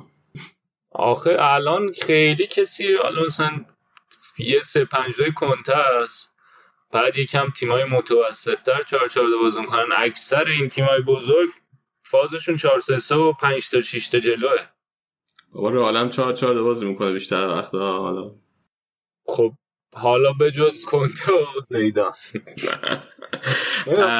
اصلا به استیل بازیشون نمی‌خوره بخوان چیز کنن چار یعنی دو مهاجم بازی کنن. ببین آخه مثلا اینه که واقعا بازی کنه خیلی خوبی بوده توی این فصل. و بعد مثلا اگه یه همچین بازی کنی و ازش استفاده نکنن و بعد نکته اینه که موقعی که خریدنش از باشگاه سوئدی که بازی می‌کرده و 6.5 میلیون یورو خریدن موقع فروشش به سوسی دادم 6.5 میلیون یورو خریدن. یعنی هیچ سود اقتصادی فروختن آره. یعنی هیچ سود اقتصادی روش نکردن. بعد اگه بتونن برش گردونن خب با 30 میلیون یورو می‌تونه خیلی موثر باشه دیگه. یعنی می‌تونه چیز خوب باشه. آیا آخه از نظر اینطوری که ضرره ولی بعدا اگه بتونن مثلا 50 60 تا یا بیشتر بفروشن شاید سود باشه. ولی اونطوری می‌تونم بفهمم که آره 30 میلیون بگیریم ان یک دو فصل باز کنیم که بعد بتونیم با قیمت بیشتر بفروشیم. ولی اینکه آیا به درد بازیشون می‌خوره یا نه رو نمی‌دونم. بعد الان موین رزوانی هم یکی از بچه‌ها توی Castbox میگه که آیزک می‌تونه wing م بازی کنه. آه خب سوال من حل شد. البته نکته اینه که دورتموند wing هم زیاد داره دیگه. این سانچو رو داره. دیگه آزارد داره. جولیان سان... برانتو. تابستون میره به نظرت؟ سانچو هم به نظرم تابستون رفتنیه. نمی‌دونم. فکر فکر کنم قیمت سانچو چقدر باشه اگه بخوان بخرنش؟ الان فرض کن که یونایتد می‌خواد سانچو رو بخره. فکر کنین دورتموند با چقدر بفروشه؟ احتمال زیاد خوب میفروشن چون فقط یونایتد نیست دیگه. چلسی هم هست پیگیر دنبالشن. حرفای ریز لیورپول هم فکر نکنم لیورپول اتفاق بیفته. ولی خب اگه چلسی یونایتد جفتشون دنبالش بیفتن بعد یونایتد هم نشون داده که تو رقابت اینطوری خیلی زرنگ نیست. سریع پول میده. خب همین نکته همین که ببین مثلا دمبل 105 میلیون یورو قرارداد چیزش بود اولیش بود بند چیزم داشت. بنده اضافه واسه مثلا پاداش و اینام داشت. یعنی یه چیز حدود 120 میلیون یورو حداقل براشون تموم شده. قبول داری که سانچو خیلی بهتر از دمبل است دیگه. فرق می‌کنه شرایطش دیگه. اون موقع 105 میلیون آماده بود. الان منم فسخش نمی‌دونم رقم فسخش چقدره. ولی خب اون موقع یه موقعیتی بود که بارسا نیمار تازه فروخته بود. بعد یه پول زیادی اومده بود دستشون. بعد نیاز داشتن. تحت فشار بودن از سمت هوادارا. بعد فرق می‌کرد یا بتونن یه همچین شرایط پیدا کنن که کسی که حاضر بشه 100 تا بده براش 100 100 خورده ای نمی‌دونم. خب هم من فکر کنم که دورتموند حاضر نباشه زیر 100 میلیون بفروشه و فکر نمی کنم هیچ باشگاهی حاضر بشه سانچو انقدر پول بده. حالا تا تابستون ببینیم چی آره بعد تا تا 2022 هم قرار داد داره. حالا این سانچو یه یه سری بعد الان من دیگه یه جوری تو ترانسفر مارکت مارکت ولیو یه الان 132 میلیون دلاره. یعنی یه چیزی بودم 110 20 میلیون یورو فکر کنم 110 میلیون یورو. یه چیز باحالی که سانچو داره یکی این که مثلا او یه بازی آرسنال بود مثلا راجب ساکا بوکای ساکای ما توییت کرده بود که مثلا چقدر خوبه و اینا. بعد یه عکسی هم مندم تو اینستاش یه سری این بچه های آرسنال بازکن جوانای آرسنال رفته بودم پای عکسش کامنت گذاشته بودن که بیا آرسنال. آره دیگه. این مثل چیز بود که مثل یوسف بود بردادن تو بازار. هر کی اومد یه قیمتی می‌گفت قیمت های بالا هم پیر زن اومد یه کیسه سکه و اینطور بودن که آج خانم نگاه کن چه پولایی دارم میگن چرا آوردی؟ بعد گفت من فقط می‌خواستم تو لیست خریدارش بوده باشم. حالا ما هم یه ترقی از خودمون در کرد خلاصه این که آره من فکر کنم که سانچو خریدنش سخت باشه واسه باشگاه انگلیسی. من بعد می‌دونم این تابستون بتونه جایی بره. بعد حالا به جز سانچو میگم تورگان آزاردو دارن. جولیان برانت هم دارن که مصدوم شد مثل اینکه البته یه مدتی مصدوم خواهد بود. خلاصه وینگر رو اینا زیاد دارن. و دیگه راجع به دورتموند چی می‌خواستم بگم؟ همین دیگه. این نکته این که اگر که بازیشون رو برده بودن می‌رفتن فکر کنم صد جدول اگر اشتباه نکنم با توجه به مساوی که بایر مونیخ جلوی لایپزیش داشت می‌رفتن. نه, نه با... دوم می‌شدن. آره دوم می‌شد. نبودن. هم امتیاز می‌شدن با لایپزیگ آره یه امتیاز اختلاف واسه. آره یه نه نه. چرا یه با لایپزیگ هم امتیاز می‌شدن؟ آره. آره مساوی نکن باخت. آره. آره. بعد راجع به لورکوزن هم می‌خواستم بگم که این کای خیلی خوبه. من نمی‌دونم که چیزش چقدر یعنی بایرن دنبالشه یا نه. ولی کای آورتس خیلی خوبه. توی Transfermarkt هم داشتم نگاه می‌کردم. توی بازیکنهای جوون همسن خودش گرونترین بیشترین market value رو داره. قشنگ استعداد آینده آلمان خیلی بازیکن خوبیه.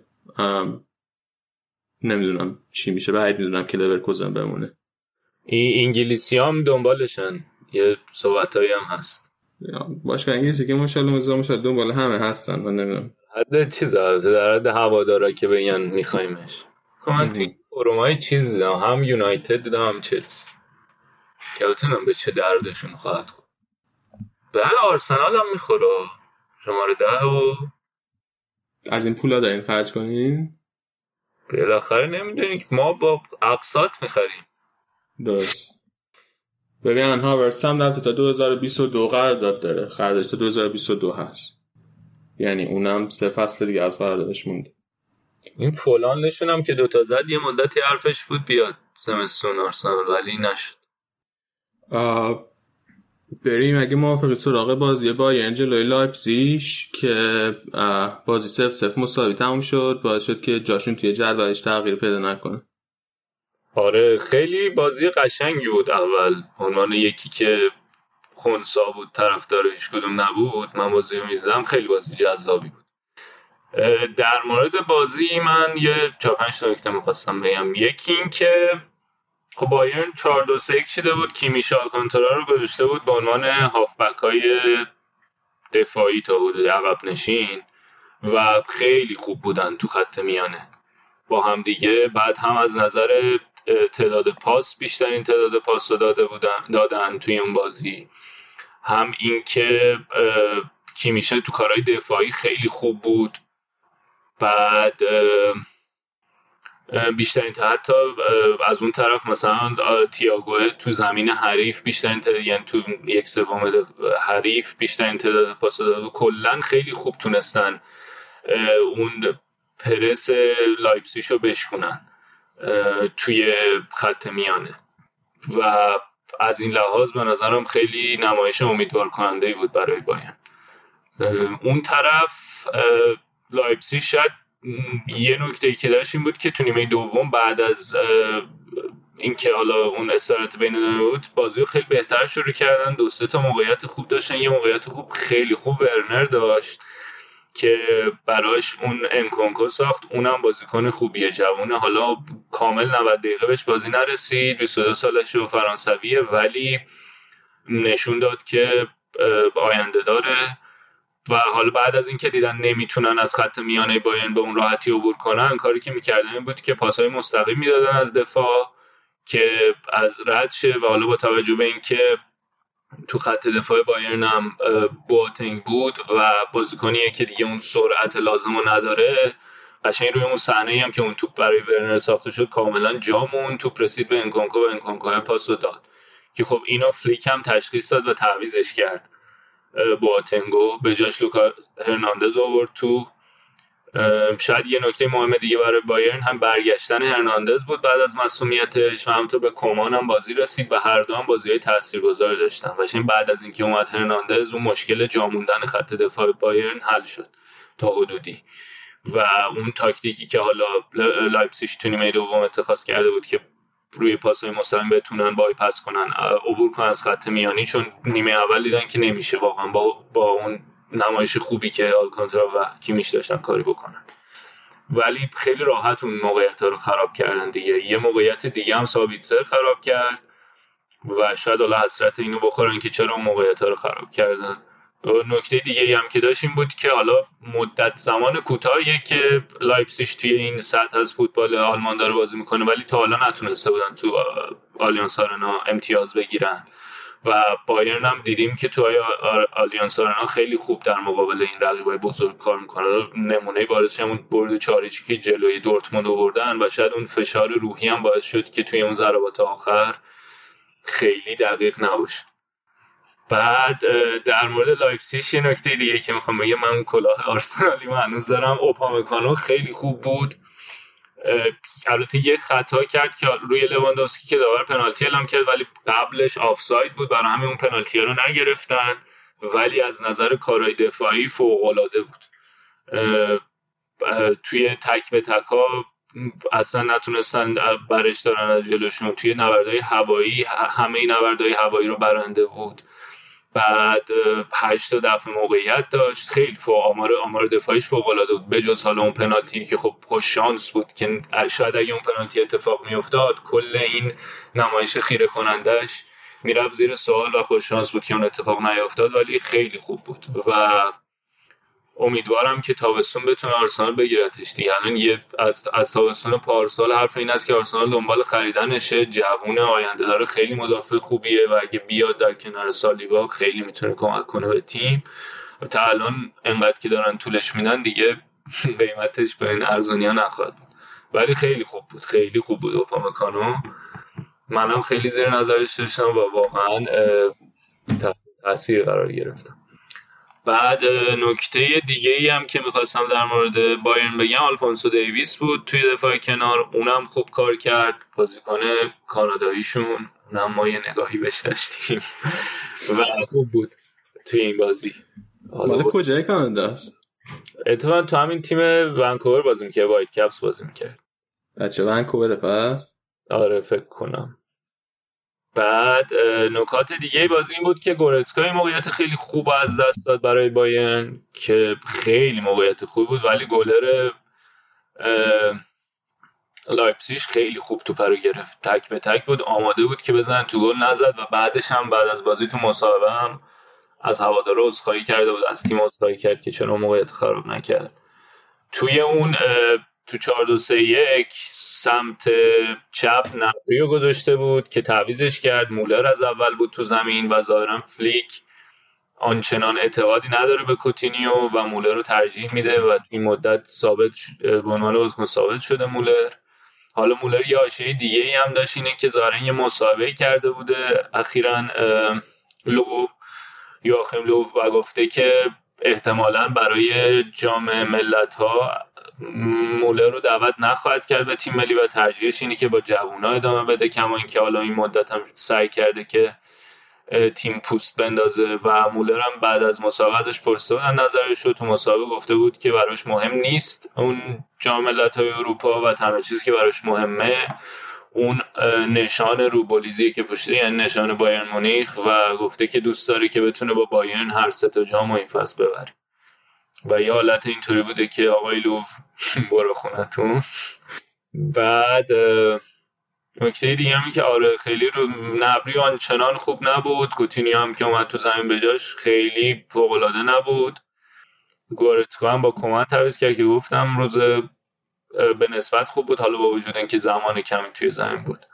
در کل ولی امتیازات تقسیم شد تا اون جدال صدر جدول بین اون چهار تا تیم خیلی سخت‌تر بشه. همین گلادباخ هم یه بازی عقب افتاده داره ببره هم امتیاز میشه با لایپزیگ و خیلی جذاب میشه دیگه. دو تا تیم 42 امتیازی میشن. اگه با گلادباخ ببره میشن دو تا تیم 42 امتیازی. گلادباخ و لایپزیگ بایرن 43 دورتموند هم که حالا امتیاز از دست امتیاز از دست 39 و حتی لورکوزن هم می‌تونه این وسط حرفی برای گفتن داشته باشه 37 امتیازه. ولی آره اون چهار تا تیم اول تا چهارم خیلی نزدیک به همن توی بوندسلیگا. آره بعد حالا کوتینیو هم که گفتی این هفته دوباره بحثش رو گفتن مثل اینکه کوتینیو رو نمی‌خرن آخر فصل از بایرن از بارسا دائمی نمی‌کنن قراردادشو. و از اون طرف بارسا یا مثل اینکه سیگنال دادن که حاضرن تا 70 میلیون یورو هم کوتاه بیان. به جای مثلا حدود 100 105 میلیون یورو. حاضرن کوتینیو رو تا 70 میلیون یورو هم بفروشن بعد ببینیم اون جام چی میشه. نمی‌دونم. تو فکر می‌کنی که اگه حاضر بشن 70 میلیون یورو بدن حاضر میشن بگیرنش بایرنیا فکر اگر که فکر کنم اگه فلیک قرار باشه موندگار بشه نه. چون بر اساس روندی که الان داره بعد این بازی هم بازی حساس و مهم بازی بزرگی بود براشون تو این فصل. و نبری و مولر رو ترجیح داده بود. حالا به خصوص مولر ظاهرا با مولر بیشتر حال می‌کنه فلیک. و فکر می‌کنم اگر که قرار بشه اون بمونه نه نمیدن اون پولا و این تلسم کوتینیو بعد از لیورپول داره همینطور ادامه پیدا می‌کنه دیگه. قلب لیورپول یاشی کن ندارم اینجوری شده. کارما؟ کارما واقعا. بعد چیز هم هست دیگه پریسیچ هم مصدوم شده تو تمرینای باین و مصدوم می‌دونی کی مصدومش کرده؟ اودریوزولا اودریوزولا مصدومش کرده که قرضی رفته باین آره. بعد تا الان کل تاسش توی تیم بوده که همین پرسیچو مصدوم کرده و یه هفته قم توی دی اف پوکال بازی کرده براش. آره دیگه. اینا چیزی که اودریوزولا راست یا چپ؟ راست دفاع راست. برای جانشین پاوار گرفتن. و مثلا هرناندزه واقعا خیلی خوبه که هم دفاع وسط جواب میده هم دفاع کنار. الان اومد آره. به نظرم تغییرش واضح بود. این بوتنگ هم ما چه شانسی بردیم نخریدیم تو این ژانویه؟ داوید داوید لویز دوم آره اون صحنه تیمو برنر قشنگ یعنی خیلی بد یعنی واضح جا مونده من اینطوری بودم که اوه. اون طرف من مثلا زده بودم که اوپامکانو رو ببینم چک کنم چه جوریه که خیلی خوب. و اینطوری بودم که این چه خیلی گذشت. ولی آره اوپامکانو فکر نکنم بیاد. اینطوری که اینا دارن کشش میدن. حالا من یه قراره حتما بیاد که اینجوری میگی فکر نکنم بیاد. آخه خیلی حرفش جدی بود. حتی زمستون یعنی تابستون اینطوری بودن که زمستون میگیرنش. بعد حتی یه سری خبرات زمستون هم اومد. بعد خیلی ببین اینقدر خوب لواندوفسکی رو جمع کرد. اصلا من واقعا دلم خواست. برای این لوکا هرناندزه که گفتی خب گرون هم خریدن دیگه. فکر کنم 80 میلیون یورو بند فصل قراردادش دادن به اتلتیکو مادرید و این داداشه چیز هم هست. داداشه تئو هرناندزه ای‌سی میلانه. اول قرار تئو هرناندز دفاع اون داداش اصلیه باشه که رئال هم خریدش از اتلتیکو مادرید. ولی اون تو زرد از آب در اومد دیگه. نه تو رئال تونست جواب بده نه بعدن توی سوسیداد که قرضی رفته بود. خوب جواب داد. تا اینکه این فصل رئال فروختش به ای‌سی میلان. ولی فروختین یا قرضی دادین؟ نه الان دیگه بازیکن میلان فروختنش. ژانویه دائمیش کردن؟ نه از هم تابستون قطعی آره. بعد از اون طرف لوکا هرناندز. ولی هم تو تیم ملی فرانسه خیلی خوب بود. جام جهانی برد با تیم ملی فرانسه بازی هم می‌کرد مرتب و الان هم که توی اتلتیکو مادرید خیلی خوب بود. الان هم اومده. توی بایرن توی بایرن هم خوب بود. حالا البته مصونیت زیاد داشته ولی مثبت بوده تا حالا حضورش. آره مصونیت چه بگم طولانی مدت؟ نمی‌دونم از اصلا از اتلتیکو با مصونیت اومد. بعد فکر کنم تو طول فصل هم دوباره مصدوم شد. یه بار. من فکر می‌کنم از اکتبر بازی نکرده آره. آره دیگه. آره آخرین بار اکتبر با جلوی المپیاکو بازی کرد. المپیاکوس چیه تلفظ درستش من نمیم خلاصه از اون موقع تو اکتبر تو Champions League دیگه بازی نکرده بود دیگه. آره.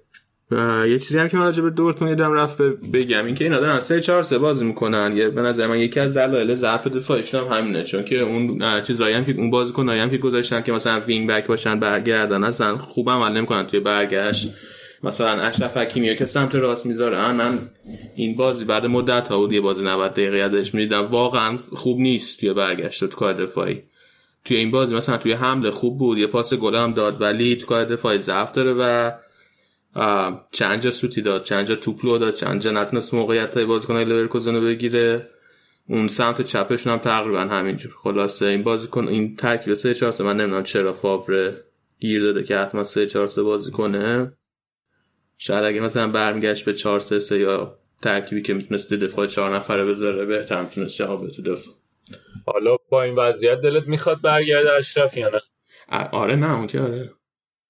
اشرف بابا با آینده داره خیلی بازیکن خیلی خوبیه. حالا تو دفاع هنوز کامل نیست ولی بازیکن کاملی میشه. اشرف حتی بایرن هم می‌خواد بخردش آیا از شاید که بایرن هم دنبالشه که بخردش از رال ولی خب رال نمی‌خواد بفروشه دیگه.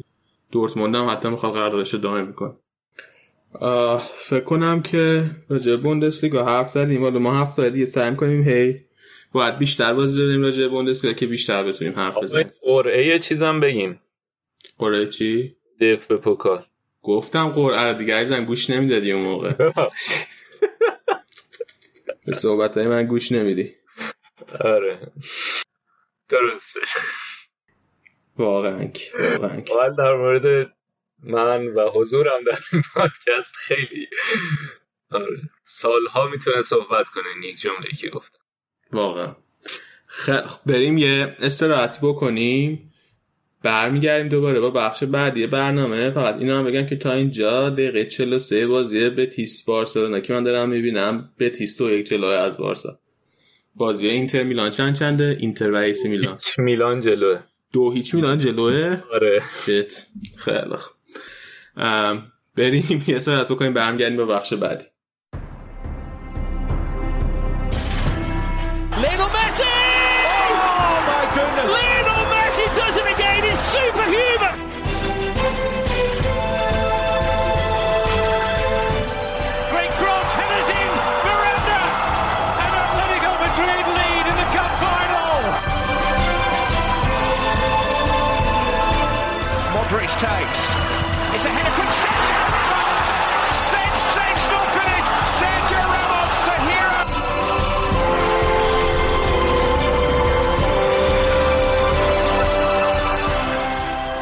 برگشتیم با بخش بعدی برنامه با بخش لالیگا. اینجاییم الان امیر حسینی اومده اضافه شده به جمعمون. امیر حسین سلام. چطوری؟ چیکار می‌کنی؟ سلام علی سلام به همه شنونده ها. خوبم. بد نیستم. کار بدی نمی‌کنیم چه خبر ها چیکار کردی؟ در هفته که گذشت. آره. اتفاق هیجان انگیز زندگی چی بوده در هفته بل... که گذشت؟ من که می‌دونم چی بوده تو بگو خود بلا فاصله بعد از ضبط برنامه بعد قبلی رفتیم Super Bowl و دیدیم. خب. و half time show یا شو بین دو نیمش خیلی جالب بود. در نهایت هم کنزاس سیتی برد از سان فرانسیسکو. فینال Super Bowl فینال فوتبال آمریکایی واسه اونایی که گوشم نمی‌دونن Super Bowl چیه. ولی half time show ی خیلی جالبی داره دی هر سال یکی از معروف ترین رو میگن بیاد. این سال امسال هم جنیفر لوپز و شکیرا آمده بودن اجرا کنن علی. بله بله. بسیار مناسب. خیلی خوبه که علی رو صدا زدید. اسم اسلامی بود. امسال هم جنیفر لوپز و شکیرا آمده علی. من که فوتبال آمریکایی نمی‌بینم اصلا. ولی هر سال این half time show Super Bowl و می‌بینم. ولی امسال واقعا بسیار half time show پرباری بود. خونواده. بازیکنای بارسا. آره. بعد half time show خونوادگی هم نبود اصلا. half time show. خونوادگی؟ نه نبود. بستگی به خونوادتون آره بستگی. مثلا خود دختر جنیفر لوپز هم یه قسمت از اجرا اومد روی سن و اون بچه دختر جنیفر لوپز بود؟ آره آره اون دختر جنیفر لوپز بود. سفید پوشیده بود؟ بله بله خودش اصلا نمی‌دونستم خب. بعد دیگه اونم اومد رو سنو یه اجرای مشترک داشتن و آره همون جایش که شکیرا داشت چیز می‌زد آره تو مصاحبهش میگفتش که جنیفر لوپز میگفتش که من دخترمو می‌دیدم کف می‌کردم که اصلا هیچ استرسی نداره. خودش خیلی استرس داشته قبل اجرا حالا سعی کرده یه ذره کنترل کنه و اینا. می‌گفت دخترم ژن اجرا رو داره و اصلا استرس نداشت و خیلی خوب رو صحنه و ترکوند. درست. ولی من چیز دیدم نمی‌دونم توی این اخبار ایناشون خوندم که چیز بودن. یه سری از این خانواده های conservative تر محافظه کارتر آمریکایی مثل اینکه شاکی شدن که چرا جنیفر لوپز رقص میله کرده. بعد گفتم ما اینو با بچه ها می‌دیدیم Super Bowl چون یه چیز خانواده یا بچه ها میدیم اصلا درست نبوده که جنیفر لوپز این کار آره. کرده. اینو جدی دارم میگم.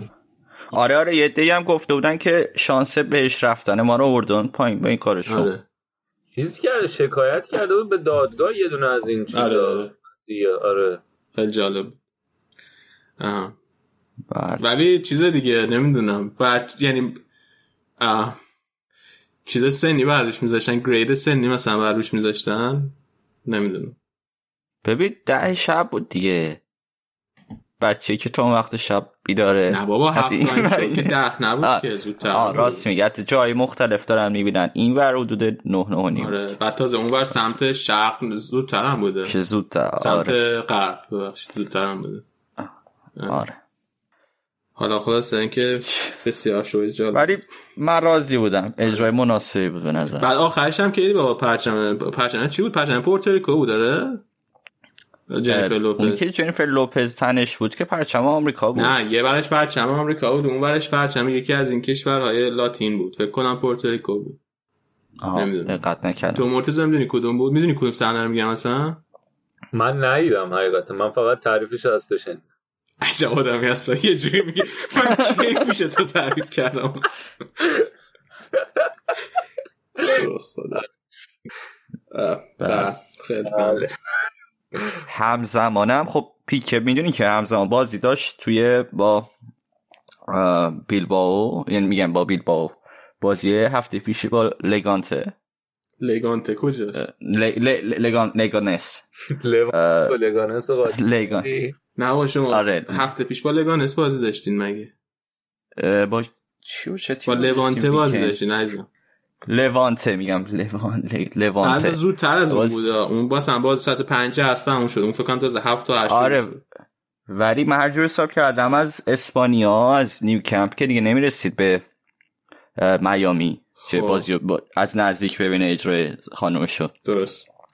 خلاصه دیگه ذهنش آمریکا بود و پاش تو نیو کمپ مصدوم شد استاد.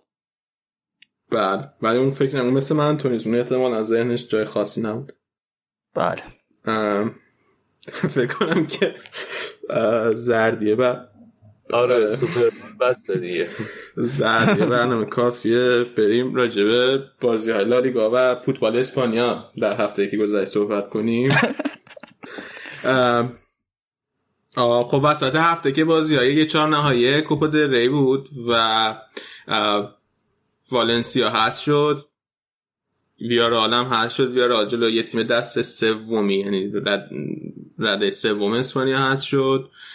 والنسیا هم به گرانادا باخت و هست شد و بعد رسید به روز پنجشنبه که اول ساعت یک ظهر رئال جلوی سوسیداد توی برنابو بازی داشت. بعد ساعت سه بعد از ظهر به وقت البته نیویورک بارسا توی سن مامس جدید ورزشگاه بیلبائو با بیلبائو بازی داشت. همونجور هم که قبلا گفتم بازی های امسال کوپا دل ری واسه اولین بار همه مراحل به جز نیمه نهایی بازی تک تک بازی مراحل. خب هر دوتاشون باختن به رقیباشون هر دوتاشون هست شدن. حالا من اول راجع به رئال می‌خوام حرف بزنم. من خیلی خیلی خیلی خیلی باخت ناراحت کننده بود واسه رئال. و دلیل مهمش این بود که از اول فصل از بازی اول جام هستی از بازی اول کوپا ری که رئال اولین بازیش جلوی یه تیم دست سومی بود به اسم یونیونیستاس زیدان ترکیبی گذاشت توی زمین که به نظر می اومد که ترکیب جدیه زیدان این جامو جدی گرفته و خب سالهای پیش زیدان با رئال دو بار توی کوپا ری بازی کرده بود دو بار حذف شده بود. دفعه اول جلوی سلتا ویگو دفعه دوم جلوی لگانس. و خب هیچ به اون سال خیلی ناراحت کننده نبود اون هست به خاطر اینکه زیدان خیلی جدی نمی‌گرفت تیم ضعیف تری میذاش خیلی چرخش ترکیبش ایجاد می‌کرد. ولی امسال ما فکر می‌کنم که خیلی جدی گرفته بازی ها رو. به خاطر اینکه توی اون باز با این نیست تقریبا همه بازیکنان هستش بازی داد. توی یه زمینی که چمن مصنوعی داره کیفیت زمین خیلی بده. جلوی تیم بازی می‌کنه که به ذات تیم فیزیکی تری خطاهای شدید تری می‌کنن. واسه اینکه از نظر تکنیکی و تاکتیکی در سطح رئال نیستن. ولی مثلا بازیکنی مثل کاسم رو بهش فیکس بازی داده بود. با اینکه اگر مصدوم بشه فصل رال واقعا عوض می‌تونه بشه. بازیکن مثل کار با خالبش فیکس بازی داده بود به والورده به فدی والورده فیکس بازی داده بود. خواسته همه بازیکنای مهم بهشون بازی داده بود. اما توی این بازی با داد با اینکه داد یکی از بهترین تیمای واه یه لحظه نزدیک مسی گل بزن.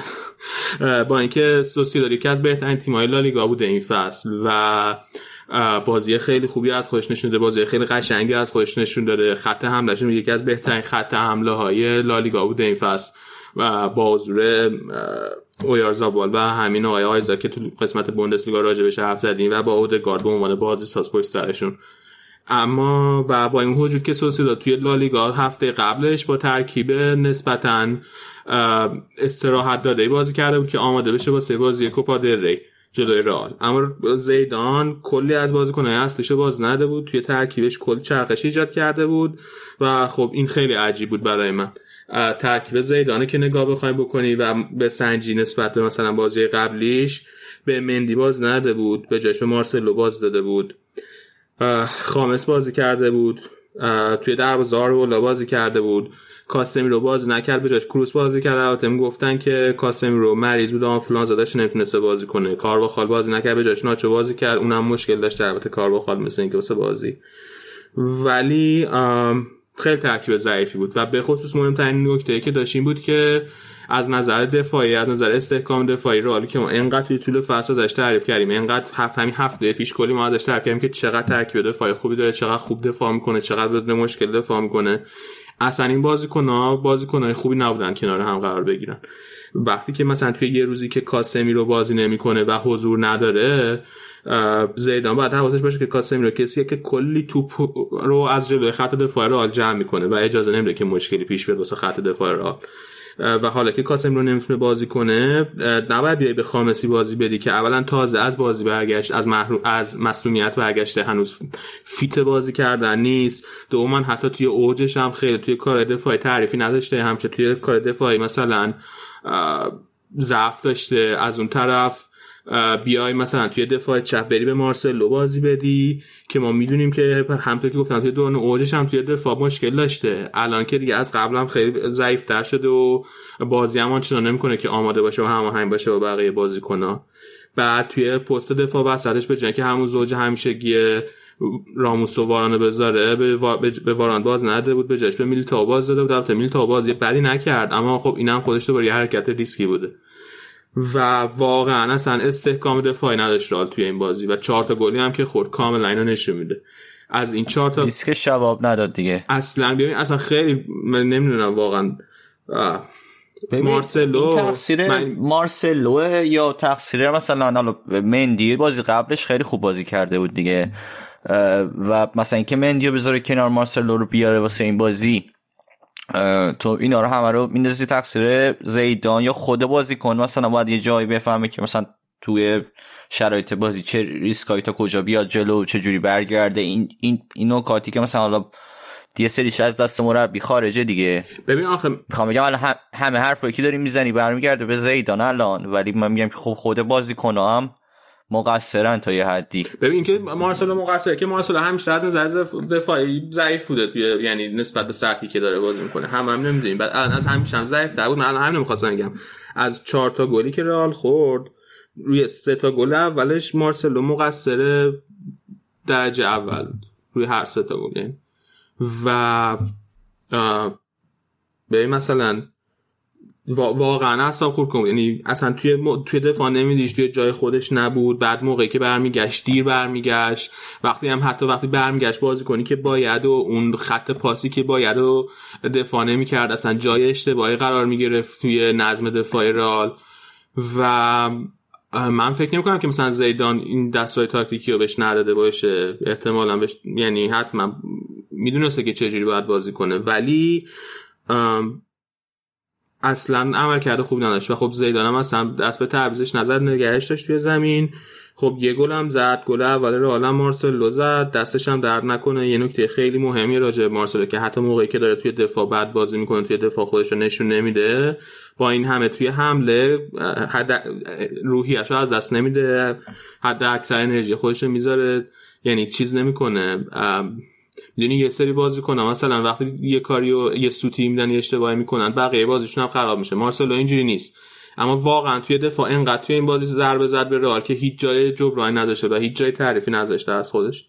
از اونور توی سمت راست هم تو دفاع راست هم ناچو دوباره روز خیلی بدی داشت. اصلا خوب بازی نکرد. حالا بهتر از مارسلو بود اما اونم واقعا اصلا خوب کار نکرد. بازم اونم یه گل دیر زد. آره اونم یه گل دیر زد. گل سوم ناچو زد. از طرفی هم این خط بک حالا دونسی چه لقیقه که من بازی می‌دیدم. خط بک سوسیه دادم خیلی خوب بود. من ف... یعنی بعد که من نگاه کردم به بازیکن و رد سنشون فهمیدم که خیلی خط بک جوانی دارن و خیلی هم انگیزه داشتن. مثلا خود همین اودگارد که بازیکن خودتون هم هست دیگه. آره. به نظرم خیلی خوب بازی کرد. یه گلم زد الان این فکر قرضیه تو سوسیه داد نه؟ آره قرضیه. دو, دو فصل قرضی رفت سوسیه داد ولی ممکنه این تابستون رئال برش کرده. خب این یه نکته خیلی مثبتیه دیگه. الان رئال بازیکن قرضی خیلی خوبی داره میده. تو اسپانیا هم قرض میده. تو یعنی تو همین شرایط بازیکن بهتر میشن و بازی بهشون می‌رسه بعد برشون میگردونه و می‌تونه ازشون خیلی خوب استفاده کنه. آره این درسته. این حرف هست. آره. کاری که به نظرم پارسا خیلی کم می‌کنه. آره این این بازی کنه به نظرم آینده داره. و خب خیلی هم انگیزه داشت دیگه. یعنی می‌خوام بگم که از طرفی هم شما ضعیف بودین دفاع چپ و راست اینا هم خیلی با انگیزه بودن دیگه. مرینو اودگارد و چانوزاج فکر کنم شماره 11 سوسیداد. سوسیداد خیلی بازی خوبی کرد. آره من قبول دارم. واقعا بازی خیلی خوبی کرد.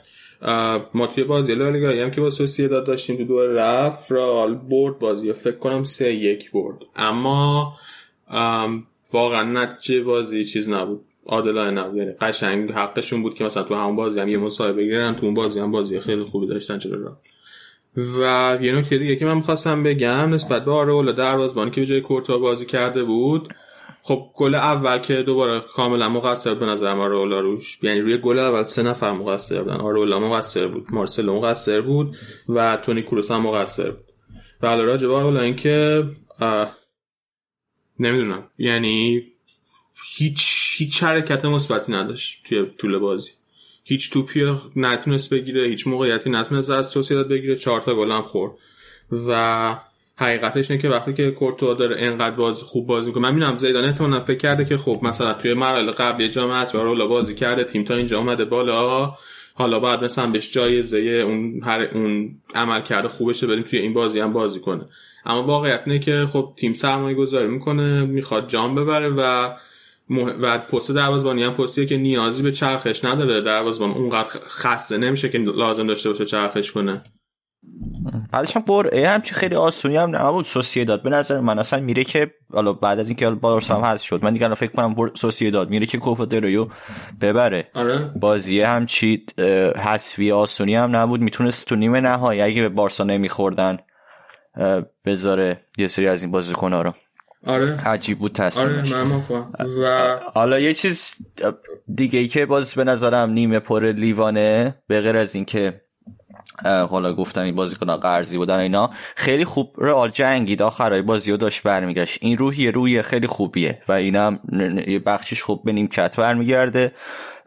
و می‌تونه کمکتون کنه دیگه توی چمپیونز لیگ به خصوص بازی حذفی. روحیه ای که تیم خودش رو جمع کنه یه دیویانو با اینکه دوست دو تا گل عقبن شروع کنن به گل زدن و تا مرز فکر کنم 5 دقیقه 10 دقیقه دیگه بازی ادامه داشت. حتی می‌تونست کامل برگرده رو.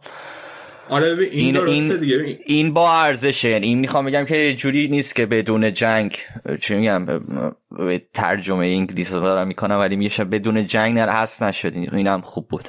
آره این مهم. یعنی اصلا توی چیز عالم هست. توی دی ان ای عالم هست. روحیه که خیلی ربطش میدن به خوانی تو بازیکن افسانه یه رال که روحیه جنگندگی داشته بر کامبک های خیلی زیادی می‌زده رال توی دوره اون و بعد از اونم همیشه با رال مونده. این درسته. ولی مهم اینه که آدم اول کار تیمش نیاز نیست که حتما انقدر ضعیف باشه که بعدا مجبور باشه کامبک بزنه. آخه وقتی رال 4 یک توی برنابو عقب میفته جلوی سوسیه داد خب بیشترین تعداد گل خورده زیدان توی دوران مربیگریش توی رئال بوده. هیچ وقت قبلا چهار تا گل توی یه بازی نخورده بود.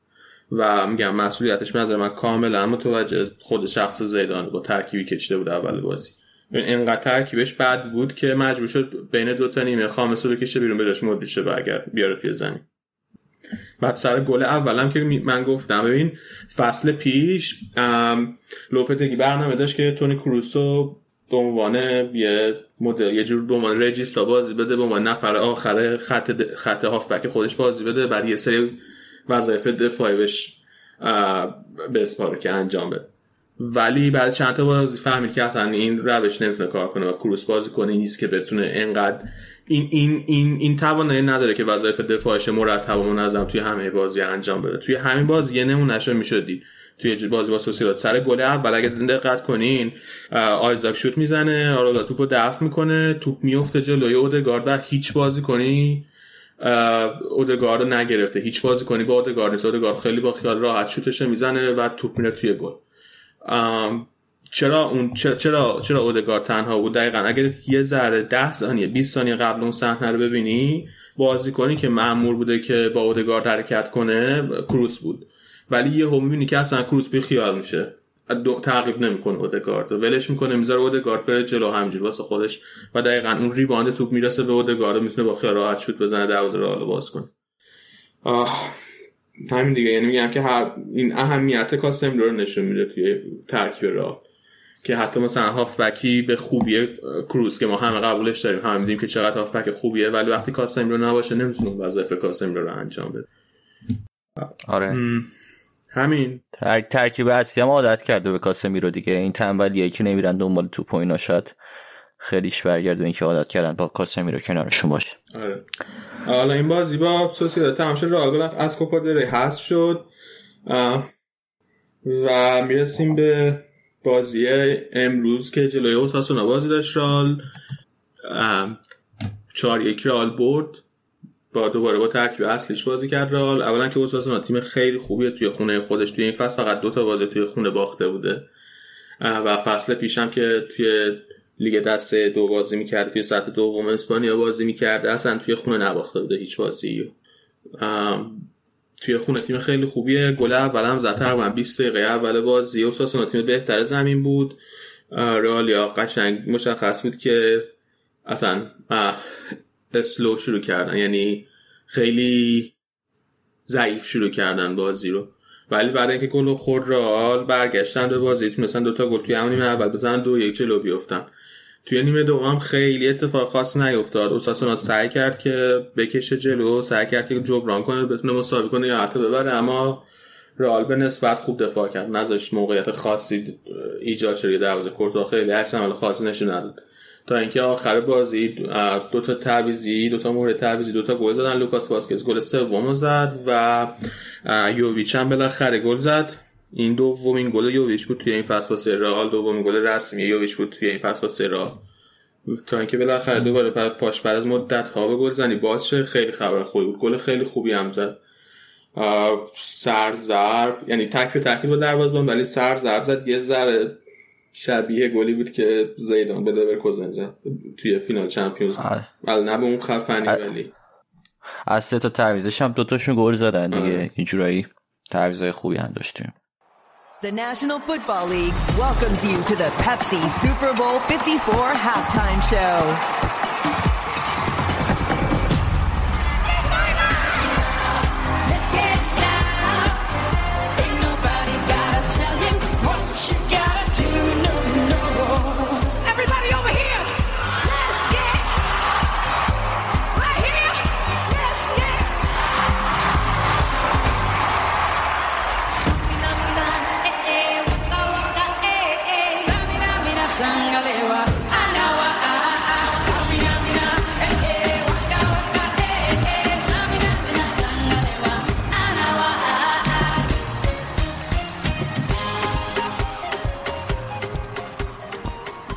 به بارسا هم حرف بزنیم که اونا هم هست شدن توی کوپا ری توی بازی خارج از خونه. می‌خوای قبلش راجع به چیز حرف بزنیم؟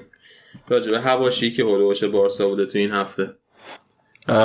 تو یه حاشیه تو یه حاشیه دوست داری که اختلاف مسیه با مدیریت تو یه زمین هایی می‌خوای تو نظر تو بگو. اول راجع به این قضیه. آره. بعد یعنی موضع تو بگو حالا بگو تا من بهت بگم که من چی فکر کنم. آره بذار من یه توضیح اول بدم که سریع به طور خلاصه با که چه اتفاقی افتاده. آبیدالی مصاحبه کرده بود با شبکه های محلی کاتالونیا. توی این مصاحبه گفته بود که در چند تا موضوع بود. اول اینکه بعد بدونیم که آبیدال خیلی تحت فشار دلیلش هم دو تا دلیل داشت. یکی اینکه می‌گفتن که آبیدال قرار بوده با ژاوی مذاکره کنه. ژاوی راضی کنه که بیاد به جای والورده بشه مربی بارسا. اما نتونسته این کار به عنوان مدیر ورزشی بارسا انجام بده. این مورد اول بود. مورد دوم این بود که بعد از اینکه دمبله مصدوم شد بارسا یا می‌خواستن یه مهاجم یعنی سوارز و دمبله مصدوم شدن. بارسا یا می‌خواستن یه مهاجم شماره نه بگیرن که توی ادامه فصل بتونن ازش استفاده کنن. ولی دوباره آبیدال موفق نشد این کار رو انجام بده. این هم مورد دومی که خیلی تحت فشار بود آبیدال به خاطرش. بعد الان هم توی خط حملش بارسا فقط سه تا بازیکن داره دیگه. با تجربه که کارس پرزن فروختن به روم سه تا بازیکن فقط داره انسوفاتی و مسی و گریزمان. بعد آبدال یه مصاحبه تلویزیونی کرد. توی مصاحبه تلویزیونی چند تا مورد گفته بود گفته بود اول چیزی که گفته بود اشاره کرده بود این بود که ژاوی هیچ پیشنهاد رسمی از بارسا نگرفته و بارسا اصلا پیشنهاد رسمی به ژاوی نداده. و اگر که ژاوی چیزی در دست داره که نشون میده که بارسا بهش پیشنهادی داده حتما ازش درخواست کرده بود که اون پیشنهاد رسمیشو نشون بده.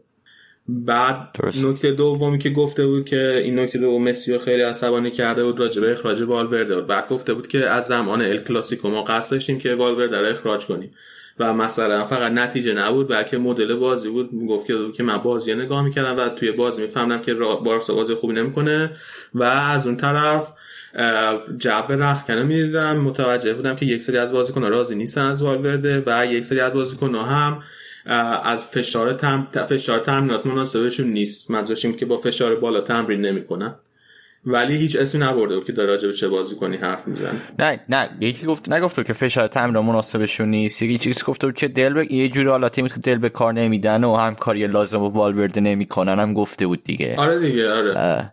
همکاری لازم و والورده نمی‌کنن. خب یه اشکاله. اینکه فشار تمرین مناسبشون باشه اشکال بازیکن نیست. وقتی میگی که بازیکن با مربی همکاری نمی‌کنه مثلا انگار دارن مثلا زیر پا مربی خالی می‌کنن یه همچی حالتی داره.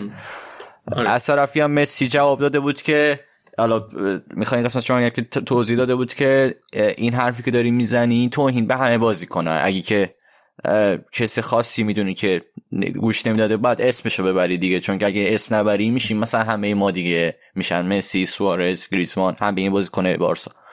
گفته بود که اینجور موقع اسم ببری که اون حرف خیلی چیز نزد ولی یه درگیری چیزی بود دیگه. خیلی سریع هم جواب داده بود. یعنی مثل اینکه کمتر از یک, یک ساعت و نیم بعد از اینکه مصاحبه آبیدال شده و پخش شده بود مسی سریع جواب داده بود. اونم مصاحبه کرده بود و جوابش داده بود که حالا درگیری بین دو تا, بود. بازم من اشکالی تو حرف مسی نمی‌بینم. اینکه حالا بتونه قدرت اینو داشته باشه که جواب یه مدیر ورزشی رو بده یه بحثه. ولی حرفش خیلی هم می‌رفت. نبوده دیگه خب از این بعد یه چیز دیگه هم گفته بود مسی. تو اینو اینا رو مسی توی یه چیز ویدیو اینستاگرام جواب داده بود. یه چیز دیگه هم شرکت گفته بود اینکه بازیکن‌ها به ایرادایی که دارن و نت با بازی ضعیفشون توی زمین آگاهن و مسئولیت قبول می‌کنن به خاطر این موضوع. اما مدیریت هم بعد به خاطر یک سری از اشتباهات که انجام داده نسبت به اونها واکنش بده و مسئولیت قبول کنه. کلا من فکر کنم که قضیه اینه که چون وقتی که مثلا آبیدار وقتی میگه یک سری از بازیکن‌های بارسا مثلا با والورد همکاری نمی‌کردن به قول تو خب همه نگاه ها خود به خود میره سمت مسی و هر اتفاقی که توی بارسا بیفته اولین اسمی که پیش میاد اسم مسیه. و خب این چیز بوده دیگه. شاید واسه مسی خسته کننده شده خیلی این قضیه.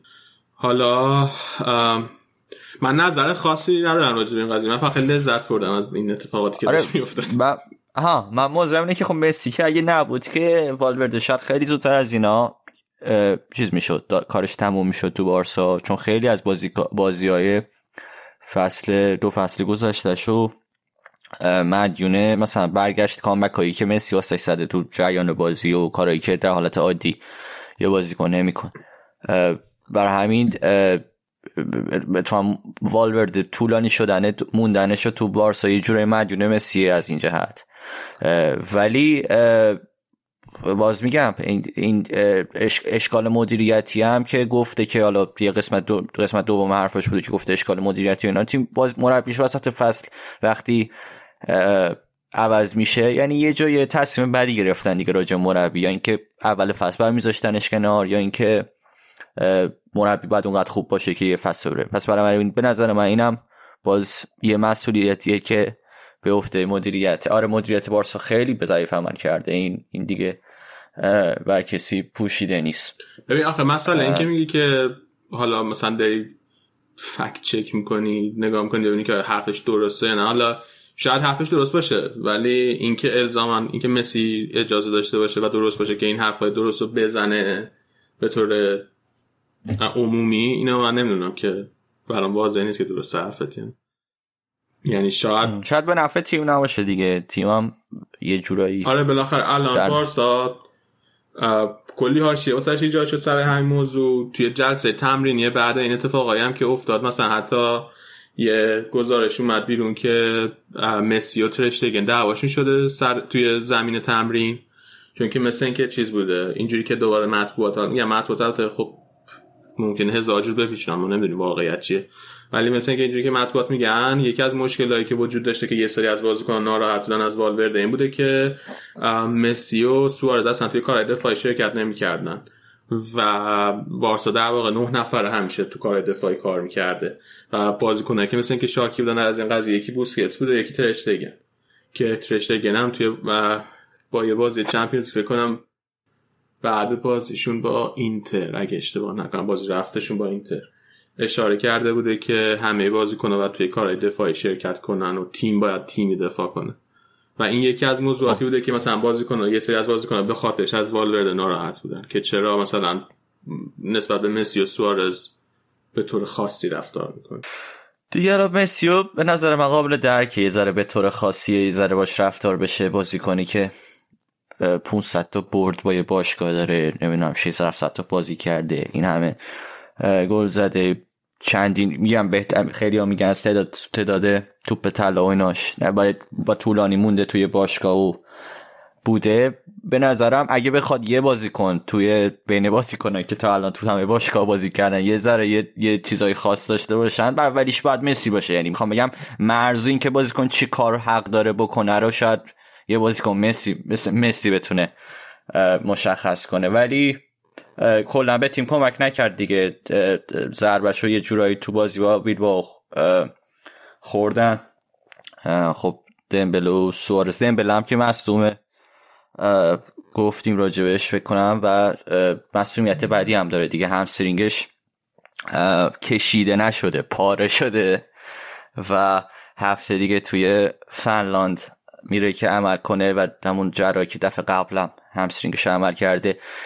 به نظرم دیگه آدم سابق نمیشه. یه جورایی از نظر روحی و فوتبالی و اینا دیگه دیگه مسئولیت چندین بار تکرار شده توی نقطه.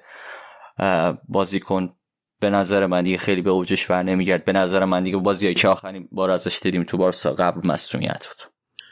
آه نمی‌دونم. بحث آره بحث خیلی مح... یعنی خیلی م... خیلی شده پشت این... هم آره. یه قانونی هست مثل این که وقتی که بازی کنی بیشتر از پنج ماه به خاطر مسئولیت از میادین دور میشه و قطعی میشه از نظر پزشکی مثل دمبله الان.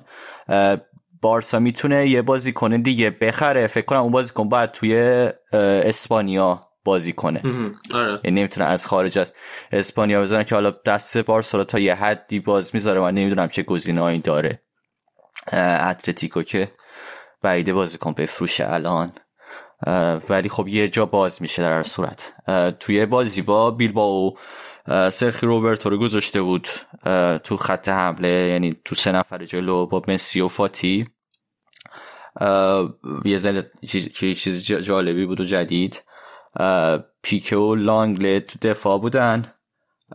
و سمدو آلبین ترکیب اصلیشو گذاشته بود. خیلی فشار آوردن چندین موقعیت داشتند توی هم نیمه اول نیمه دوم روز خوبی نبود واسه مسی. دیگه به خاطر همین چیزی که گفتم شاید این درگیری رسانه ای با آبیدال توی رویش تاثیر گذاشته بود. حالا با ترشتگن. هم اون موقعیت صد درصد گل داشت هم گریزمان. یکی دوتا خیلی خوب نزدن. در نهایت هم گل دقیقه 93 بیل با باز شد که هستیم الان یه گل اینجا دیگه جلو افتادی. اه من هنوز نرسیده بود به چیز. اینجا داره الان خیلی خوب بازی می‌کنه. جلوی بتیس. یه شوت خوبم چند دقیقه پیست من هنوز به گل نرسیدم. ولی گلی که بیل با زدم به اسم بوسکت سب شد گل به خودی. آره من, من هر چی با می‌بینم هی سنه جلو عقب می‌کنم. به نظرم خود این یکی ویلیام زد من نمی‌دونم ولی آره به اسم بوسکت سب شده. هر گیره اون بعد بود بوسکت هم خب خیلی دیگه کل دقیقه 93 بود و یه ذره بعد شانس بود تو این بازی. بارسا و خب خیلی توپم نزدن دیگه. باز نزدیک 70 درصد مالکیت توپ داشتن. ولی این به آن آن به آن. این به آن. آن به این که چه. من فکر کنم که زین از اصلیت دارن بهتر میشن بازی به بازی. حالا آره من موافقم. بازی با بازی دارن بهتر میشن. روندشون سعودیه ولی یعنی مثلا در حد این هستن که ناپولیو ببرن تو Champions League. ولی اینکه لیگ چی کار می‌کنن و حالا کوپا که هست شدن لیگ چی کار می‌کنن امسال خیلی امسال باید منتظر باشیم هر چیز تا تموم شه به نظرم. با این وضعیتی که دارن. به نظرم همه چیز یه سیکلی داره. الان سیکل بازیکن بارسا اصلا روحیه یه یه چیزی کم دارن دیگه. یه کنه که یه ذره انرژی بده به تیم. یه روحیه ای اضافه کنه. این تیم و این ترکیب و این نفرات خیلی شاید اسمای بزرگی باشن دیگه. مسی گریزمان خود فاتی خیلی خوبه. این ور پیکه. ولی یه چیزی این تیم کم داره که یه چیزی نیاز بهش اضافه شد لوتارو مارتینز بیاد مثلا بتونه اون اضافه کنه. پیکم مصدوم شد. آخر بازی با بیل با گفتیم اونم به این بازی که الان دارن با بیتیس می‌کنن نرسیده و وضعیتش هنوز خیلی معلوم نیست. امیدوارم زودتر بیاد. خیلی بازی کن. واسه مصدوم شدن. این بازی البته چیز هم داشته. مشکل کارت زردم داشته. کلا نمی‌تونست بازی کنه ولی آره. محرومیت هم مح... آره مشکل محرومیت هم داشته. ولی خب مصد یعنی به خاطر مصدومیت رفت بیرونه بازی بود بیرباو گفتیم خیلی یعنی تعداد بازی کنه که دارن واسه بازی کردن خیلی اصلا جای مانور و روتیشن دیگه الان نداره ستی با همین ترکیب باید بازی کنه. دو سه تا از بازی کنه جوونم که رفتن. باز تودیبو. اینا خیلی خوب تاس یعنی به نظرم می‌تونستن تو این شرایطی ذره کمک حاله بارسا باشن. پرز رفته. سریعتر به بازی کن. واسه جانشینی دمبله نیاز دارن. و اینکه حالا بتونن روتیشن داشته باشن خط دفاع هم بتونن یه تغییراتی بدن. دیگه نمی‌دونم چی بگیم راجع بارسا الانم خیلی راحت دوتا گل خوردن دیگه. نیمه اول بازی با بتیس بازی الان دقیقه 76 تو نیم ساعت بارسا دوتا گل خورد. حالا گل هم زدن. با مسی گل اول خیلی پاس قشنگی داد به دیانگ اونم آره اونم گل قشنگی زد. گل دقیقه آخر نیمه اولم بوسکت زد بازی رو دو دو کرد. خیلی پرس می‌کنه بتیس. و و قارسا تحت فشار خیلی هم توپ میده. این یه بخشیش هم روحی روانیه دیگه. فکر کنم تیم خیلی افت کرد. به خصوص بعد از اون گلی که جلوی بیل با خوردن. دقیقه دقیقه آخر بود گل خورده ولی تیم خیلی نشست بعد گل. این که میگم رئال داشت میومد و جنگی دو رفت بیرون. ضمن اینکه این فکرم اخراج شد. آره از از بتیس. این بارسا قشنگ حالا گل دقیقه آخر خورد ولی تیم نشست. قیافارایی می‌دیدی؟ هیچ انرژی واسه برگشته به بازی و اینکه توپو بریم از وسط بذاریم شروع کنیم و اینا نداشتن این تیم. انگار چی میگن؟ روح روحی تیم قشنگ خوابید. مثلا این موافقی بریم بقیه بازی آرم یه نگاهی بهشون بندازیم. کنم خیلی راجع به لالیگا حرف زدیم این امروز. توی بقیه بازی ها توی اولین بازی هفته آلاوس دو یک تونست ای باره ببره. لوانت لگانس دو هیچ برد. خطافه تونست سه هیچ والنسیا ببره. الان خطافه سوم جدوله. و خیلی خوب عمل کرده. وایادولید و بیارال یک یک مساوی کردن. اتلتیکو مادرید تونست بالاخره بعد مدت تا ببره. یکیش تونست گرانادا شکست بده. الان اتلتیکو بالاخره اومد چهارم جدول. البته هم امتیازه با سویا. بعد اسپانیول تونست یک هیچ مایورکا رو ببره. گلشون رو راول توماسد بازیکن آکادمی رئال بوده. این یه شیش ماه بنفیکا بود. اونجا نتونست خیلی خوب بازی کنه الان اومده. اسپانیول خیلی خوب داره واسه اسپانیول بازی می‌کنه. کمک کرد. اسپانیول یه ذره شروع کرده امتیاز گرفتن. ممکنه که بتونن از سقوط فرار کنن این فصل. سوسییداد اتلتیک بیل بابا هم بازی کردن. دربی باز. این دو تا تیم ممکن توی فینال کوپا دل هم بخورن به هم. چون که سوسییداد که خورده به اون تیم دست پایین تره چیه؟ میراندس. میرندس یه همچین چیزی. و بیل بابا هم خورده به گرانادا. اینا دوتا اگه تو فینال به هم بخورن اولین باره میشه توی تاریخ کوپا دل ری که یه دربی باسکو توی فینال کوپا دل ری داریم. سلتا تونست دو یک سویا رو ببره و الان هم که بتیس سه دو از بارسا عقبه بازیکنشون نبیل فکری هم اخراج شد. ده نفر دارن بازی می‌کنن. بارسا هم ده نفره شد. بارسا هم ده نفره شد؟ کی اخراج شد؟ استاد لانگله هم اخراج شد. ایوان. و الان من نمی‌دونم که چه اتفاقی میفته بازی بعدی کیو می‌خواد به سر دفاع. امیدوارم که پیکه برگرد خیلی انشالله که همین بازی هم امتیاز از دست یه گل بخوریم مساوی شه بخندی آره من عذرخواهی می‌کنم از این غمی که تو صدا روحی روحیه پادکست رو اردم پایین چون که مرتضی اینجا بود قبل بازی و اونم داشت میگفتش که بارسا خیلی تیم داغونیه و وقتی آرسنال اینجوری بهت میگه خب بالاخره. من داغل این که گفتم که تیمی که تو این سطح داره بازی می‌کنه این همه موفقیت داشته تو قرن جدید این چه سبک مدیریته؟ من سوالم این بود آره. نه خب ناراحت میشه انتقاد نکنیم به مدیریت نه نه. آقای مدیریت بارسا که الان گفتی من یه نکته به ذهنم رسید که بگم اضافه کنم. نکته که بزنم رسید این که این الان یه سال دیگه قرار انتخابات بارسا باشه انتخابات مدیریت بارسا باشه. بعد دارن فشار وارد می‌کنن که بارتومئو انتخابات رو زود زودتر برگزار کنه. بعد رقبایی که بارتومئو داره یکی این آقای فونت که ایشون یک کرایوفیستای قدیمی هستن. کلا هوادارهای بارسا یه سریشون خیلی طرفدار کرایوفن می‌خوان اون جوری که اون روحی کرایوفیتی باشگاهشون باشه مثل لاپورتا و الان آقای فونت و یه سریشون هم نه. کمتر به اون چیزا اعتقاد دارن. و خب بارتومئو و قبل از اون روسل خیلی طرفدار کرایف نبودن اما الان فونت خیلی طرفدار کرایفه و اون می‌خواد برگرد اون می‌خواد بیاد مدیر باشگاهشه و می‌خواد با خودش ژاوی رو هم بیاره. اینجوری که خودش داره حرف می‌زنه راجبش. و اگر که فونت بیاد احتمالش هست که ستین این وسط قربانی بشه. بعد یه نکته که من راجع به آبیدال قضیه آبیدال اینا بهش فکر می‌کردم که نمی‌دونم چقدر این صرفا تصور ذهنی خودم اینه که این قضیه که آبیدا گفت که با ما اصلا پیشنهادی به جاوی نداده بودیم اگر درست باشه شاید قضیه اینه که اینا خواستن که زیر پای بار تیم بارتومور تیم مدیریتی بارتومور رو خالی کنن. و اصلا جاوی این حرف رو زده که فشار بره بالا روی مدیریت بارسا. تا اون قضیه انتخابات زود هنگام امکانش بره بالاتر که برگزار شه و کلا اتفاقایی که توی بارسا داره میفته رو خیلی من فکر کنم که باید در قالب این قضیه در جنگ مدیریتی که کی می‌خواد کی قرار مدیر بارسا بشه بررسی کرد. کرایوفیستا ها یا اونایی که کرایوفیستا نیستن. هیچ. همین.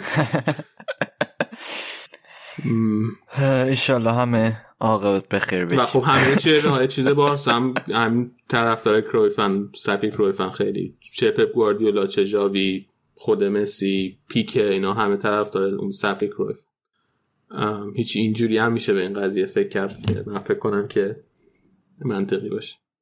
حالا من فکر کنم مسی یه جورای آن برده با ستین. فکر نمی کنم که چیز باشه دیگه.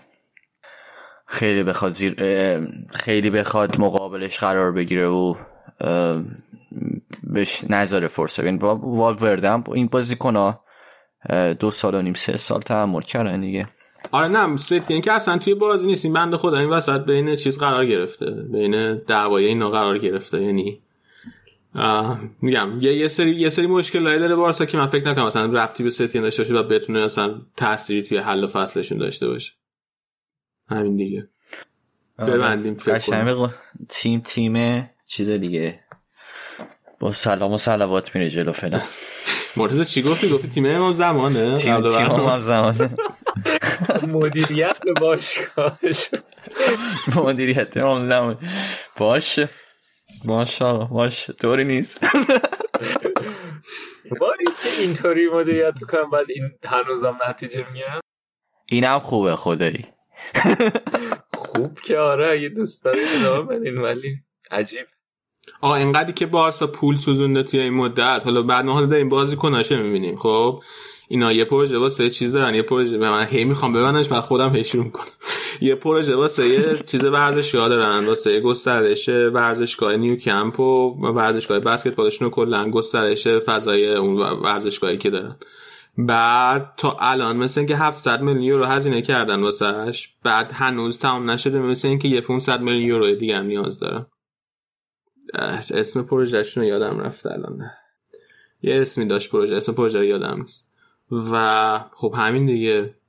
مثلا پول انگاه علف خرسه تو بارسا. این همه بازیکنایی که خریدن دمبله رو ببین کوتینیو رو ببین. بعد شایع شده بود که واسه ریچارلیسون 85 میلیون پوند یعنی بودن 100 میلیون یورو پیشنهاد داده بودن. خب مثلا پولو خیلی منطقی خرج نمی‌کنن دوستان. آره. الان توان پاسخگویی ندارم. ولی درست میگی. نه موافقم آخه با کلیت حرفت.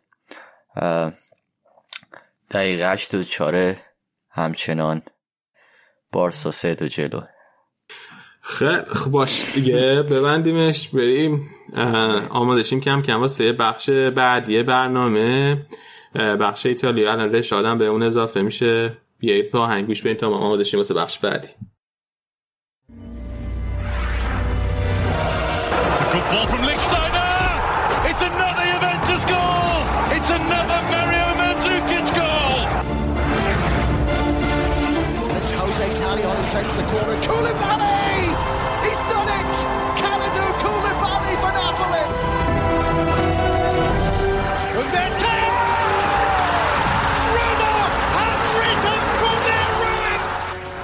برگشتیم با قسمت بعدی برنامه سری آ. دربی اینتر و ایسی میلان تموم شد. اینتر برده. رشاد الان حسابی تو لکه. رشاد جون چطوری؟ خوبی عزیزم؟ سلام علی جون. سلام من خیلی الان خوشحالم چون که امروز رفته بودم بولینگ. می‌خوام راجع به خاطره بولینگ هم صحبت کنم. راجع به خاطراتم تو ایتالیا براتون صحبت کنم. بازی بوده امروز؟ بازی ندیدم. درست. چطور چکریم. این هفته ما امیر حسین و مرتزا هم پیشمونن که دیگه من دوست دارم بچه ها بیان دیگه. هی بهشون گفتم آقا بیاید بیاید یکم من تو این تنهایی به حق نرسم. چیزه. بازی های این هفته رو شروع می‌کنم که این هفته یه بازی عقب مونده داشتیم از هفته 17 هم که لاتزیا و هلاس ورونا توی روم بود بازی انجام شد که خلاف انتظار هممون که انتظار داشتیم بازی رو خیلی راحت لاتزیو ببره بازی بدون گل مساوی شد که این خبر واسه اینتر و یووه از همه مهمتر و لذت بخشتر بود. اگه این, این بازی و لاتسیو می برد فاصلش با یووه می‌شد دو امتیاز و میمد بالای اینتر البته قبل بازی های هفته 23 که اینتریا شاکی می شدن یوویا شاکی می شدن خلاصه این برای بازی وسط هفته ای بود که مساوی شد و نتیجهش برای صدر جدول خیلی نتیجه خوشایندی بود. برای بریم خوشایند بود نه برای رقابت کلی صدر. آره دیگه. اصلا کلا من امشب رو می‌خواستم بپیچونم نه. هرچی اتفاق بد بود افتاد. ولی به جاش امروز توی بولینگ ببین هر چی زدم استراک شد. بیایم راجع به اون صحبت کنیم. خب، بریم سراغ دیگر تیم روم. آره. بازی روم و بولونیا خب بولونیا تو سال 2020 خیلی خوب شروع کرده و حسابی جون گرفته و خبر بهبودی مربیشون که میهایلوویچه که سرطان داره باز شده. تیم هم از دوران نقاهتش در بیاد. بولونیا دو تا بازی آخرش رو برده بود و داره کم کم میاد بالای جدول. الان اونا رتبهشون تقریبا یه رقمی شده. از اون طرف روم برعکس بولونیا 2020 رو خیلی خوب شروع نکرده و تو چهار تا بازی آخرشون فقط چهار تا امتیاز گرفته بودن. تازه هفته پیش هم به ساسولای دزربی باخته بودن. یه بازیکن خیلی خوبشون هم که زانیولو باشم تو بازی با یوونتوس به خاطر مصدومیت تا آخر فصل از دست دادن. خب خلاصه شرایط زیاد جالبی ندارن. میگن میایلوویچ قبل این بازی رفته بوده بیمارستان. حالا نمی‌دونم برای شیمی درمانی احتمالا رفته بوده. مستقیم از بیمارستان اومده روم برای بازی. اورسولینی همو, همو اوایل نه ولی بهترین گلزن بولونیاس همون 20 دقیقه اول بازی بود که یه گل زد و ساسولو جلو افتاد. بولونیا میگم ساسولو. بولونیا جلو افتاد ولی خب 6 دقیقه بعد از گلشون یه گل به خودی زدن بازی مساوی شد. ولی با چند دقیقه بعد تونستن دوباره بازی رو برگردونن و یه گل بزنن. خلاصه اینکه نیمه دوم هم شرایط واسه روم بهتر نشد دیگه. این تیم نظر می‌رسه به دوره بحرانی خودش نزدیک شده چون این بازی رو سه دو باختن که فاصلهشون با صدر بیشتر و بیشتر شه و این رومی که تا چند هفته پیش رقیبشون لاتزیو بود الان رقیبشون شده آتالانتا که اونا هم دارن خوب نتیجه می‌گیرن و اومدن بالاشون. فونسکا فکر کنم باید واسه بازی بعدی یکم بیشتر دقت کنه دیگه. یه نکته جالب این بازی دو گلی بود که موسا بارو زد. این بارو توی ترافیک مهاجمای وحشی آتالانتا جایی نداشت. بعد به تو قرضی تو همین ژانویه از آتالانتا اومد بولونیا که تو چهار تا بازی سه تا گل زده که دوتاش هم همین بازی زد. خلاصه که یه بازیکن 21 ساله خیلی خوبه و گامبیاییه. حالا فکر کنم مثل اگه به سرنوشت جورج ویا دوچار نشه خوبه. جورج ویا یه زمان تو آسه میلان بود و لیبریایی بود. الان هم فکر کنم البته شده رئیس جمهور چیز لیبریا. خب تیم ملیش زیاد نتیجه نمی‌گرفت دیگه. بریم سراغ بازی بعدی. این هفته کلا سری ها یه مقدار سریه چون که کم وقت کردم به بازی ها برسم و نتونستم زیاد بازی ها رو ببینم جز بازی یوونتوس و بازی الان اینتر و میلان. بازیهایی رو نتونستم خیلی بازی ها رو ببینم واسه همین سریه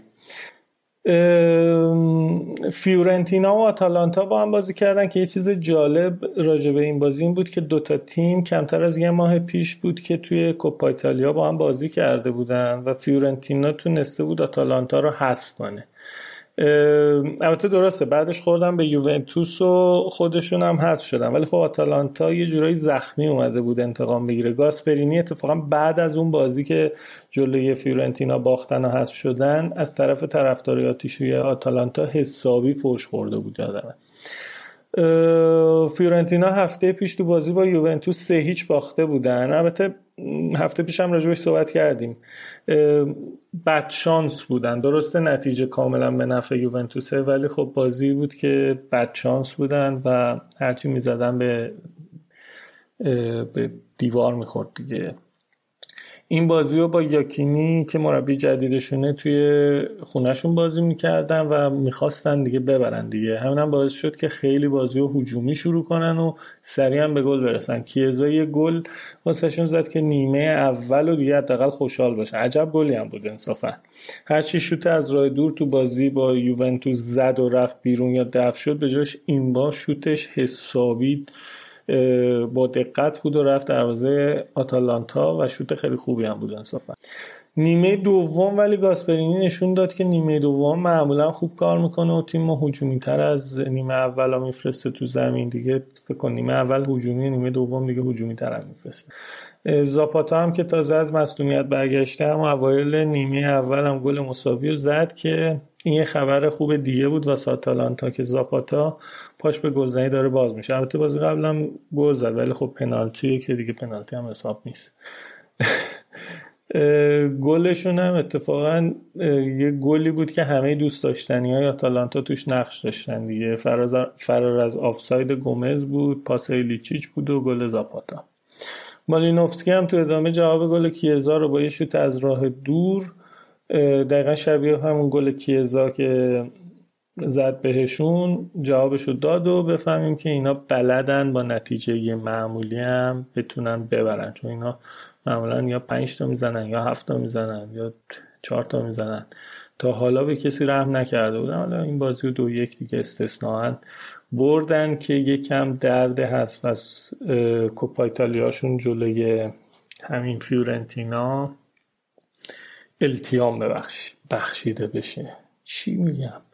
خب بریم سراغ حال می‌کنم. یعنی با دو نفر اومدم سری ها رو اجرا می‌کنم که یکیشون برای لالیگاست یکیشون برای لیگ جزیره به قول مجری ایران. بعد اصلا هیچ ایده ای نداری درست میگم درست میگم من تیم مشکل داریم؟ ما خودمون مشکلاتمون زیاده درگیر مشکلات من تیم مشکل مدیریتی داره. رشاد جون که اومد اومدم ایتالیا بشوره ببره.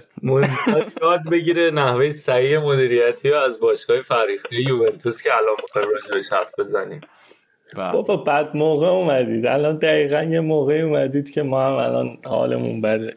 ولی بیاین بچه ها بیاین. اتفاقا منم می‌خوام مهمان بیام. ولی خب منم بیام منم مثل شما همجور میشینم نگاه می‌کنم دیگه. ولی خب تو پادکست بعدش اینه نگاه کردن هیچ معنی نداره. یعنی اصلا معلوم نیستش. آره. بگو امیر حسین جایی که نگاه می‌کنی بگو من دارم نگاه می‌کنم. نه نگاه کردن گفتی یاد سوپر بال افتادم من. ما راجر سوپر بال امروز حرف زدیم. نگاه ها به اون سمت بود. آها. بارسلون چیکار کرد؟ برد دیگه. الان بازیش تموم شد و سه دو برد. ای بابا من منتظر بودم این جمله رو مثل اینایی که تو خبر ورزشی تیتر آماده می‌کنن. واسه روز, ف... روز بعد. می‌خواستم بگم بارسلونا هم باخت که امشب شب باخت بزرگان اروپا باشه. این هفته شده ای بابا. کدوم بزرگی باخته؟ آرسنال باخته؟ نه ما بچه دوبه هم دارن استراحت می‌کنن. ای بابا فقط یه بزرگ باخته امشب. دو تا بزرگ باخته یه میلان یه یوونتوس. خب سراغ بازی ورونا و یوونتوس. همین اولش باید یه نکته راجع به لاتزیو بگم که شاید براتون جالب باشه. چه ربطی به این بازی داره؟ ولی خب ربطش رو میگم. هفته 17 هم که مصادف شد با فینال سوپرکاپ بین یووه و لاتزیو یووه بازیشو بین هفته انجام داد. همون موقع شد که دو تا بازی تو چهار روز انجام دادن. ولی لاتزیو قشنگ خیلی شیک این بازیشو این هفته انجام داد هفته بعد سوپرکاپ انجام داد. ولی یوونتوس تو چهار روز دو تا بازی انجام همون بازی عقب افتاده با همین ورونا بود که چهارشنبه هفته پیش با ورونا انجام دادن. که باعث شد. این بند خدا بازیکنای ورونا هم این چهارشنبه بازی کنن هم دیروز که یعنی شنبه این هفته بشه. یعنی لاتسیو یه جورایی شده رئال مادرید سری آ که رئال مادرید برای یوفا عزیز دل هست. این لاتسیو شده عزیز دل سری آ دیگه. علی هم نیستش دیگه می‌تونیم فوش بدیم. امیر حسین وارد میدان شو. آقا این ایموبیلشون خیلی خوب گل زده ها. آره نه, شوخی می‌کنم واقعا. ولی اینش که دو بار دو تا تیم بشن دو تا تیم باعث بشه که سه روز خب ببین چهارشنبه اینا بازی کردن. خب برنامه از اوایل فصل چیز شده دیگه تعیین شده. ولی لاتزیو هیچ وقت تو چهار روز دو تا بازی انجام نده. بازی سر تی سر هفته 17 هم یوونتوس تو چهار روز دو تا بازی انجام داد. اینا استراحت کردن. الانم ورونا تو چهار روز دوتا بازی داره. یعنی تاوانش رو ورونا و یوونتوس دادن. آها. از این نظر. خب اینو بعد می‌گفتم که ورونا این بازی بنده خدا خسته بود دیگه. ولی خب بازی رو بردن. دو هیچ هم بردن. آره بعدم گفتی بردن. که به این که خسته چون خسته بودن بردنتون. آره با خسته اومده بودم. ما هم دیدیم خستن گناه دارن باختیم بهش. کامبک زدن. آره. ورونا تو هشت بازی اخیر خودشون شکست نخورده بودن.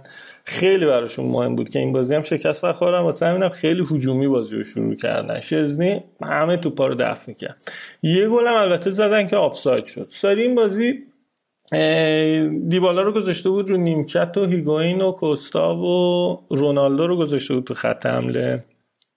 خط میانی هم ربیو و پیانیچ و بنتانکور. که کاش نبودن. حتی بنتانکور و رویو بد نبودن ولی خب پیانیچ حالا میگم چی شد.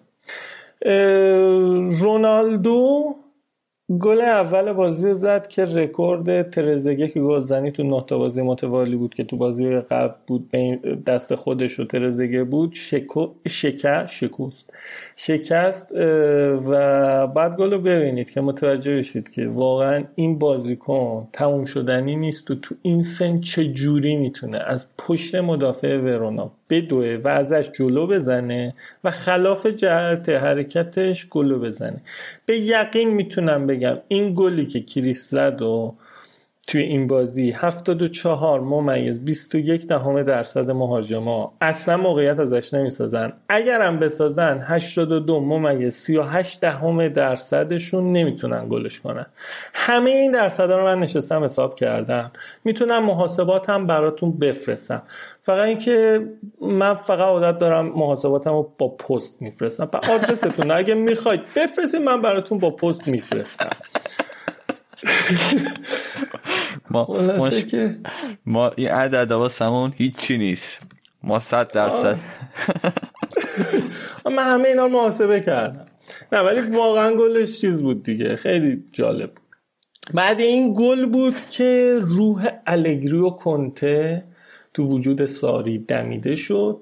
و تیم و بعد از گل خیلی محسوس کشید عقب که گل مساوی رو ورونا بزنه. که پاس این گل رو باید ببینید چقدر قشنگ پیانیش تونست به بهترین شکل برسونه به مهاجم ورونا فابیو بورینی. جوری که امیدوارم اینطوری بتونه به مهاجمای یوونتوس هم پاس بده. اواخر بازی هم بود که ورونا یه کورنر رسید بهش که وقتی توپو کشیدن رو دروازه با نوچی جای دلیخت هند کرد و داورم با وی ای آر پنالتی اعلام کرد و پنالتی هم که گل شد.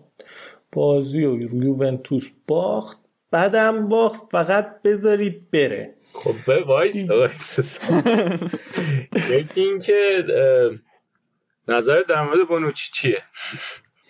ببین بونوچی من بارها راجبش گفتم. بونوچی و دکتر کیه‌لینی. ببین اینم محاسبه کردم ولی خب محاسبات هم یه مقدار چیز داره. اینو محاسباتو پست بفرستی؟ نه اینو با پست نمیفرستم چون شاید ایراد داشته باشه.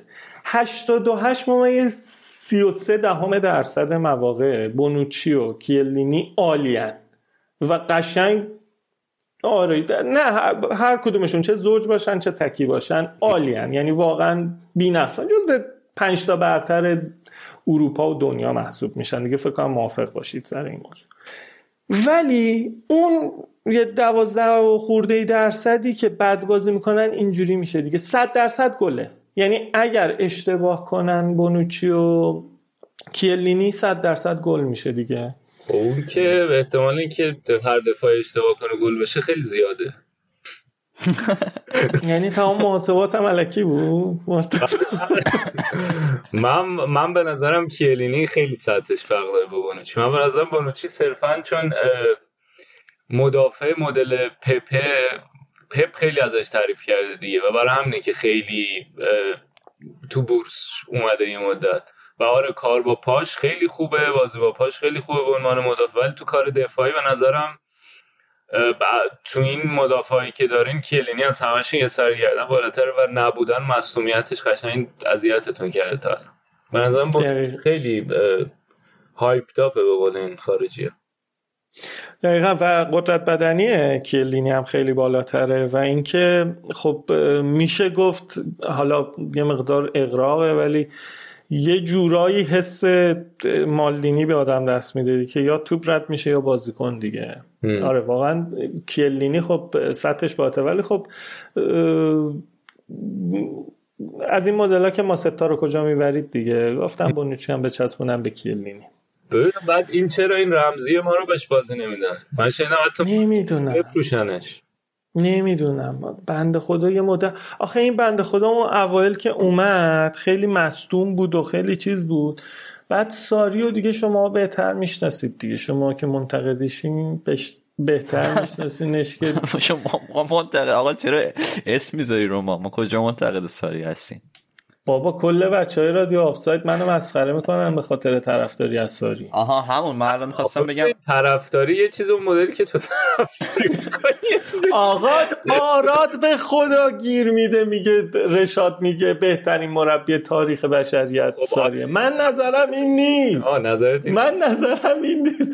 آراد ببین یعنی استوره کلکل و نشر اکاذیبه حالا نه و حالا تو مثلا ساری رو به الگری ترجیح میدی. به نظر مربی بزرگتری از الگری. ببین به نظر من باید آخه مثل چیز نیستش که مثلا بگید همون بحث چیه؟ رونالدو بهتره یا مسی؟ ببین هر گل یه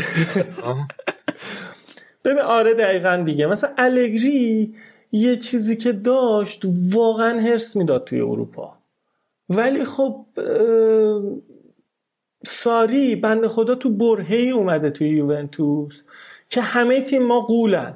الگری و کنته من دوست داشتم او الان می اومدن مربی یوونتوس می شدن تو دوره ای که این موبیله اینجوری داره آتیش بازی می‌کنه. آتالانتا داره اینجوری طوفان به پا می‌کنه. اینتر رو نیمکتش الان دیگه یعنی اگه الان کنته بخواد نه من قریبا بازی در بیاره بگه چیز باید یعنی آقا من یک سوالی دارم برای ببین تنها چیزی که الان سریا نسبت به فصل قبل فرق کرده اینتره به خاطر اینکه ناپولی که رفتن تو باقالیا ضعیفتر شدن. بحران بازیکن و مربی و این چیزا داشتن الان که ما یه مربی متوسط بردن لاتسیو که آنچنان تغییر نکرده. حالا این موبیله این فصل بهتر شده قبلا هم همین تو, تو, تو همین سطح بوده. فقط یه اینطور که از یعنی اگه بخوایم اینطور مقایسه کنیم که آره ساری توی فصلی اومده توی یوونتوس که بقیه تیم قوی تر شدن فقط یه اینتره که به صورت واضح یکم حالا بهتر شده. خریدینا هم تو تابستون هم تو ژانویه داشتن. بقیه آنچنان تغییر نکردن. رقیب مستقیمتون که مثلا دو فصل ناپولی بود الان تو آقالی است مخالفم. مخالفم چون که لاتزیو تیم ما به مرور به نظر من تیم ما و مربیا به مرور زمان به بلوغ می‌رسن و اینزاگی که طی این چند سال به دیگه الان 100 درصد بلوغش از سال سالهای پیش پیش بهتر و بیشتره. کجا لاتزیو؟ سالهای پیش همون ده, ده تا بازی اول لیگ یوونتوس و ناپولی می‌رفتن بالا. اینا دیگه این پایین واسه خودشون گردو بازی می‌کردن. الان واقعا اینقدر هیجان بالاست. روم چهارمه. حالا تو ادامه راجع به کالیاری میگم. کالیاری اما اوایل فصل چهارم پنجم چیز بود. بعد آتالانتا کدوم فصل انقدر وحشی بوده؟ میلان همین میلان بحران زده در به داغون. دیگه انقدر وقتی دیده تمام تیما دارن جون می‌گیرن رفته ایبرا رو آورده. الان دیگه میلان درسته امشب بازی رو باخت ولی دیگه به نظر من همه تیم یه لول اومدن بالا. اینتر دیگه سه چهار لول اومده بالا. یه آخه میلم یه خ... ایبرای 38 ساله از لیگ آمریکا آوردنش. بعد این می‌تونه یعنی انقدر پوست بده که بیان رق... یعنی لیگو سخت کنن برای یوونتوس. آره بابا شما دیبالا و رمزی رو نیمکتتونه ببین من کلا میگم یه مجموعه انقدر الان قوی شده. اصلا منظورم این نیستش که چه آسه میلان الان چیز شد. من میگم سطح مثل یه اوورال امتیازی بخوای بدی به تیم مای سری ها اگه قبلا هفتاد بودن مثلا الان شدن هفتاد و پنج. درست ضرره ولی خب جون بیشتری از تیم مای دیگه می‌گیرن. قدیما اصلا من بازی سری ها رو مثلا هر دو هفته یه بار می‌رفتم هایلایت رو نگاه می‌کردم. چون مطمئن بودم یوونتوس می‌بره. ببین تو یوونتوس تو بازیایی که خیلی بدم بازی می‌کرد نتیجه می‌گرفت. ولی الان واقعا اینجوری نیست. هلاس ورونا حالا درسته 2016 با الگری هم یوونتوس رو با همین نتیجه برده بود. ولی من, من حالا زیاد نمی‌خوام چیز کنم تاریخی کنم. ببخشیدم حرفتم قطع کردم ولی نظر من اینه که ساری فاجعه نیست. و نظر من اینه که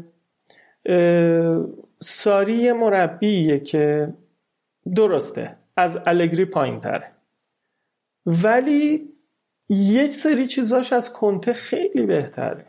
این شهامتش اینکه تعویزای تا می‌بینه تیم نتیجه نمی‌گیره سریع تعویز می‌کنه. بابا چند تا بازی و ما با این کنته تو اروپا. از بابا بدترین نتایج اروپا یوونتوس رو با کنته اون فصلی بود که ما گروهمون حتی نتونستیم سود کنیم اگه اشتباه نکنم. خب من چند تا سوال دارم یکی اینکه اروپا که هنوز قسمت اصلیش مونده. لیونو رد کنین بعدش من بعید می‌دونم بتونین بیشتر رد کنین داریم باید. خیلی درصدش پایینه. آره مثلا من 22 300 بعد نکته بعد این که تعویض که مثلا تو همین بازی تعویضی که اومده کرده ساری تیم دو یک عقب دیشیلیو رو آورده تو. تو اینو چجوری توجیه می‌کنی؟ خب دیشلیا اگه بخوای همین دیشلیا رو بگی الگری تو تمام این میمای ایتالیایی دیشلیا بالای اتاق خواب الگری بود. اون فهمیشه فیکس بود. الان اصلا دیگه نمیذارتش دیگه بدبخت الان میارتش تو زمین هم دیگه بهش انتقاد میشه. ببین ساری آخه از ده شیشه. ولی مشکل یوونتوس و سر... نتیجه نگرفتن سری آ همش من اصلا نمیگم آقا جون ساری بهترین مربی جهانه. نه. من میگم مشکل نتیجه نگرفتن یوونتوس همش مقصرش ساری نیست. ساری خیلی اشتباهات داره خیلی ایراده داره. ولی سری آ اون سری آی دو سال پیش نیست. سری آ جوندار شده. هیجانش بیشتر شده. استرسا بیشتر شده. یعنی این نتایج الان یوونتوس رو بیشتر از تیم مدیریتی و مربیگری تیم نمی‌دونیم. به خاطر این می‌دونیم که تیمای دیگه بهتر شدن. به علاوه کمبود و چیز مدیریتی و مربی تصمیم های مربی اینم هستش. یعنی من میگم اگر کنته همین الان مربی یوونتوس بود بعید می‌دونم نتایج خیلی متفاوت تری یا بهتری از یوونتوس میگه من یک سوال دارم باید. از نظر ترک مهره ای اگه بخوای تیمی که الان یوونتوس داره رو با اینتر مقایسه کنی تو به نظرت اینتر از نظر مهره ای بهتر از یوونتوس یعنی خب دیگه این یه جنگ روانیه که الان چیز شروع کرده کنته از اول فصل؟ نه نه من کاری به اون ندارم. تو میگی که مثلا کنته رو بذار کنار داره میگی که اگر کنته الان جای ساری بود نتایج بهتری نمی‌گرفت با این تیم یوونتوس. خب من میگم که کنته داره با اینتر نتایج مشابه ساری می‌گیره. در صورتی که به نظر من ترکیب الان اینتر از ترکیب یوونتوس پایینتر از نظر مهری خب دیگه خب دیگه این قسمت روانیشو داره میگه مرتضی. میگه که همین که مثلا میگه تیم من خیلی بهتر نیست از لحظه مهره و هزینه ای که یوونتوس کرده رو نکردیم یه چیزی میگه ادوانتج روحی می‌گیره تیم کنته که میاد میگه که نمیاد نمیاد خودشو با یووه موقع میاد میگه که ما از یوونتوس کمتر نه میگه که شما تیم مدیریتی و من این بازیکن‌ها رو دادین از منم این انتظار دارن نمیشه. مدیریت خودش رو تحت فشار می‌ذاره که حالا ژانویه اگه خواست یه سری بازیکن بگیره رو هر کی دست گذاشت اینا براش کار انجام بدن.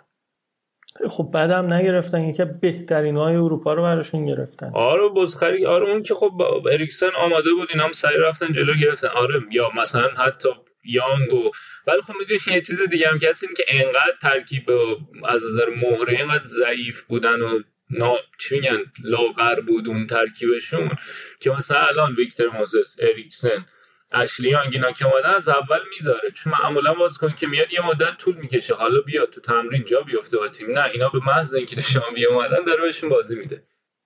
خب شما خط میانی همین ویکتور موزز پیرمرد همین اشلیانگ پیرمرد رو مقایسه کن با چه می‌دونم متیودی ما. با همین پیانیچ که پاس گل داد به خب. خب خط میانی اینتر الان می‌تونم راحت بگم از خط میانی یوونتوس بهتر حالا بنتانکور رو بذاریم کنار و پیانیچ و بعضی بازی رو بذاریم کنار. رمزی هم که اصلا بازی نمی‌کنه که ببینیم بازیش چیه. که اینم یکی از انتقادهای من به ساریه و معدود انتقادهای من به ساریه. خط میانی اینتر خیلی بهتر از خط میانی یوونتوسه. خب حالا این یه بحث دیگه است. بحث دیگه اینه که من اینو باید قبول دارم. من میگم که تیم مدیریتی یوونتوس تو جذب بازیکن خیلی کم هوشی به خرج دادن. شما نگاه کن اینا تابستون بالاخره بد خرج نکردن ولی به خط میانی که نگاه می‌کنی پیانیش که رو به افوله رمزی که بگیر نگیر داره مصدوم بشه یا نه. بعد از اون طرف رابیو خیلی آنچنانی نیست. بنتانکور بازیکن حالا مثلا این بازی خوب بوده ولی متوسط. اینکه شما خط میانید که می‌دونی که لازم داری خوب باشه کاری در قبالش نمی‌کنی. یا چه می‌دونم مثلا داگلاس کاستا کنی که هی دم به دقیقه بیچاره مصدوم میشه. تو این الان هم مصدوم شد دوباره این بازی. آره اومده. اخیر یه تعداد زیادی از بازی رو به خاطر مصدومیت از دست داده و خب اگه قرار 4 3 بازیکن لازم دارین اون سمت بینک این که میگم خیلی هم خیلی سیاست های نقل انتقالاتی یووه من به نظرم حداقل تو تابستون گذشته خیلی جای سوال داره. خب دیگه دقیقا من الان برمیگردیم به حرف من دیگه. پس الان ایراد از ساری بدون مهره تو خط میانیه یا مدیریتی؟ مدیریتی که اصلا من مدیریت رو به خاطر داستان دل پیرو من هیچ وقت دلم باش صاف نمیشه. مثلا ریخت آنیلی بدم میاد سر دل پیرو. این اپیزودم راجع به دل پیرو حرف زدم رکورد داری کم کم می‌تونیم تو گینس دفعاتی که اسم دل پیرو توی برنامه میاد. ولی من میگم ولی کماکان با این وجودم این همین خط میانی نصف نیمه هم که یوونتوس داره اونقدر من به نظرم بدتر نیست. اگه سرتر نباشه بدتر از اینتر نیست. نمی‌دونم. به نظر من یه اریکسن به متیودی و ربیو و پیانیش میارزه. یه تکی دیدین دیگه؟ ضربه کاشتش امروز دیدین آره ولی بازیکن طراحه. یه دقیقا من رگه های پیرلو رو توی اریکسن می‌بینم. باهوشه. شما مثل پیانیچ داشت خوب می‌رفت فصل پیش عالی بود. این اوایل این فصل هم خوب بود ولی الان فاجعه شده. یعنی واقعا یه بازیکن معمولیه. تو همه بازی ها داره خیلی معمولی بازی می‌کنه. شما نگاه کن الان رونالدو خب واقعا رونالدو یه استثنا رونالدو مسی دیگه فقط یه دونه توشون هست. ولی دیگه دوره ای که آقا با یه بازیکن بتونی نتیجه بگیری گذشت. ما تو دفاع کیو داریم؟ دلیخت بی تجربه و جوونی رو داریم که در آینده به گفته ساری علیه السلام یکی از بزرگترین دفاعهای جهان میشه. شکی توش نیست. ولی الان بعد از این اومدن و بعد از اتفاقای استرسی و هندای متوالی که براش اتفاق افتاد این مصدومیت طولانی کیلینی الان کیلینی بعد این مصدومیت برگرده بعید می‌دونم تو دوران اوجش باشه بعد از 6 ماه دوری. خب شما تو نمی‌تونی فقط با یه هیگوین و دیبالا و رونالدو همه بازی ها نتیجه بگیری. یه شزنی رو داری تو دروازه که خوب بازی می‌کنه و سه تا مهاجم. خب با این نتایج یه مقدار بیانصافیه که تو همش به ساری گیر بدی. آره مصاحبهش با ناپولی قبول دارم. واقعا چیز چرندی گفت ولی بابا دیگه اینقدر الان طرفدارای یوونتوس دارن راجع به ساری بد میگن. من اصلا از این فازا ندارم. آقا طرفدار کسیه که باید پشت تیم در هنگام باختن باشه. من میگم آقا جون ساری مربیه که دست و بالش بسته است از نظر خط میانی. و بد نتیجه نگرفته. خیلی از نتایجش از کنته و الگری تو سالای اول مربیگریشون بهتر بوده. تازه اینا اصلا جای دیده نمیشه. حالا حرف من حالا بس... ولی بیا let's agree on disagree آره بیا قبول کنیم که قانع نشیم. شد آره. آخر فصل برمیگردیم دوباره ببینیم چی میشه. تو ولی حالا می‌کنیم. حالا یه یادی هم از آراد کردیم. اما آراد خیلی ارادتمندیم. اون شوخی چیزو کردم. در مورد این شوخی های داخلمون بود. ولی نه من, سا... من ساری رو واقعا نمیپرستم و بهترین مربی دنیا نمی‌دونم. ولی بدترینم نمی‌دونم. حرف من اینه. من میگم ساری مربی که داره قابل قبوله. عالی نبوده بدم نبوده. حرف من این آخر بریم سراغ جان. آره، بحث نه حله نه نه بگو بگو. قابل آخه من قابل آ، ببین متوسط بودن به معنی قابل قبول بودن نیست به نظر من در سطح یوونتوس. آقا صدر دیگه. چیکار کنه دیگه بنده خدا؟ حالا که نیست. بابا با تفاضل گل تفاضل گل به هیچ کی وفا نکرده. آره بریم تفاضل. اه، دربی. الان داری ترس می‌خورید نه؟ نه نه. ببینم. خیلی خوب بود. همین که. مثلا ما تو ذهنمون بود که تو فکر می‌کنی که فوق العاده است ولی همین که الان این روشن شد که نه به نظرت فوق العاده نیست قابل نه بابا. نه بابا میگم اینو آراد استوره کلکله و واقعا من کلکلای آراد حالا میگم تو گروه هم می‌بینید. خیلی حال می‌کنم. اینقدر تا بحث ساری میشه میگه رشاد میپرسته ساری. با نه به خدا من ساری رو نمیپرستم. آقا یه سوال جونم. اطلاعات عمومی واسم پیش اومد. بعد از تو ایتالیا رو بازی رو در روه در نهایت یا تفاضل گل اگه مساوی باشه. والا اینجور که معلومه و از اول فصل نشون داده شده اه، چیزه تفاضل گله. آخه اول فصل الان هنوز دو تا بازی نکردن با هم دیگه. خب بازی رو در رو رو یوونتوس برده ولی همیشه اینتر که تفاضلش بالاتره بالا جدول وایساده. درست. نه آخه می... باید فکر کنم جفتش بشه. اگر update. قرار بشه جد... جدول اون موقع تو اسپانیا که بازی رو در روه جدول اون موقع update میشه که دو تا بازی انجام بشه. ولی حالا آها،. در هم. خب اوکی اگه اونجوری باشه که یوونتوس صدره.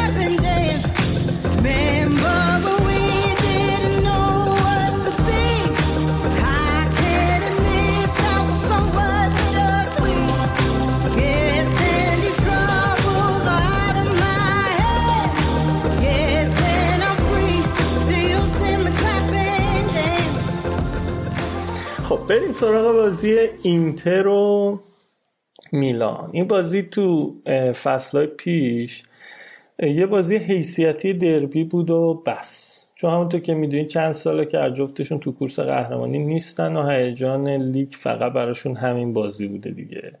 ولی این فصل قضیه متفاوت بوده چون اینتر حسابی تو کورس قهرمانی و میلان هم بدش نمیاد برگرده به لیگ اروپا یا تو بهترین حالت لیگ قهرمانان. اینا به علاوه یه خریدای خوبشون که حالا راجبش صحبت کردیم هیجان و لذت بازی رو چند برابر می‌کرد دیگه. این بازی رو جدا از شرایط فنی تیم ما معمولا اه، کارشناسا غیر قابل پیش بینی ترین بازی ایتالیا قلمداد می‌کنن. چون حتی جنازه های هر دو تا تیم توی این بازی تمام تلاششون رو می‌کنن که برنده بازی باشن. اینتر درست خریدای به نسبت خوبی داشته توی کریسمس ولی خب دوتا بازیکن خیلی مهم خودش رو توی این بازی نداشت که یکیش هندانویچ دروازه‌بانشون بود که انگشتش مو برداشته بود. ولی شاید مهمتر از اون لاتارو مارتینزی بود که سر یه اشتباه و اعتراض بیمورد دو بازی قبل اخراج شد و محروم شده بود. میگن چند شب پیش تو شام تیم اومده و عذرخواهی کرده و به از تیم عذرخواهی کرده و یه تلویزیون حالا بهش میگم ماکسی اسکرما که میشه یه صفحه خیلی بزرگ. مثلا این چه بالا کادو داده بهشون که از دلشون در بیاره. حالا یه پرانتز من این وسط باز کنم. یه خاطره ای هستش توی فرهنگ ایتالیا که من یکی از همکارام پنج تا خواهر برادر داشت. بعد میگفتش آره من پدر مادرم همینجور بچه دار می شدن تا وقتی اینکه تلویزیون خریدن و اینکه توی فرهنگشون و شوخیشون اینه که وقتی تو تلویزیون می‌خری دیگه وقت تو صرف تلویزیون می‌کنی و دیگه زیاد بچه دار نمیشی. حالا شاید در ادامه اون صحبت های کنته که گفته بود که یه مقدار روابط جنسیتون رو کنترل کنید شاید منظور لاتارا این بوده که یه تلویزیون بزرگ برشون گرفته که حواسشون رو بازی باشه. حالا این استنباط من. دیگه این بازی گودین جای باستونی محروم و گرفته بود چون باستانی محروم شده بود این بازی.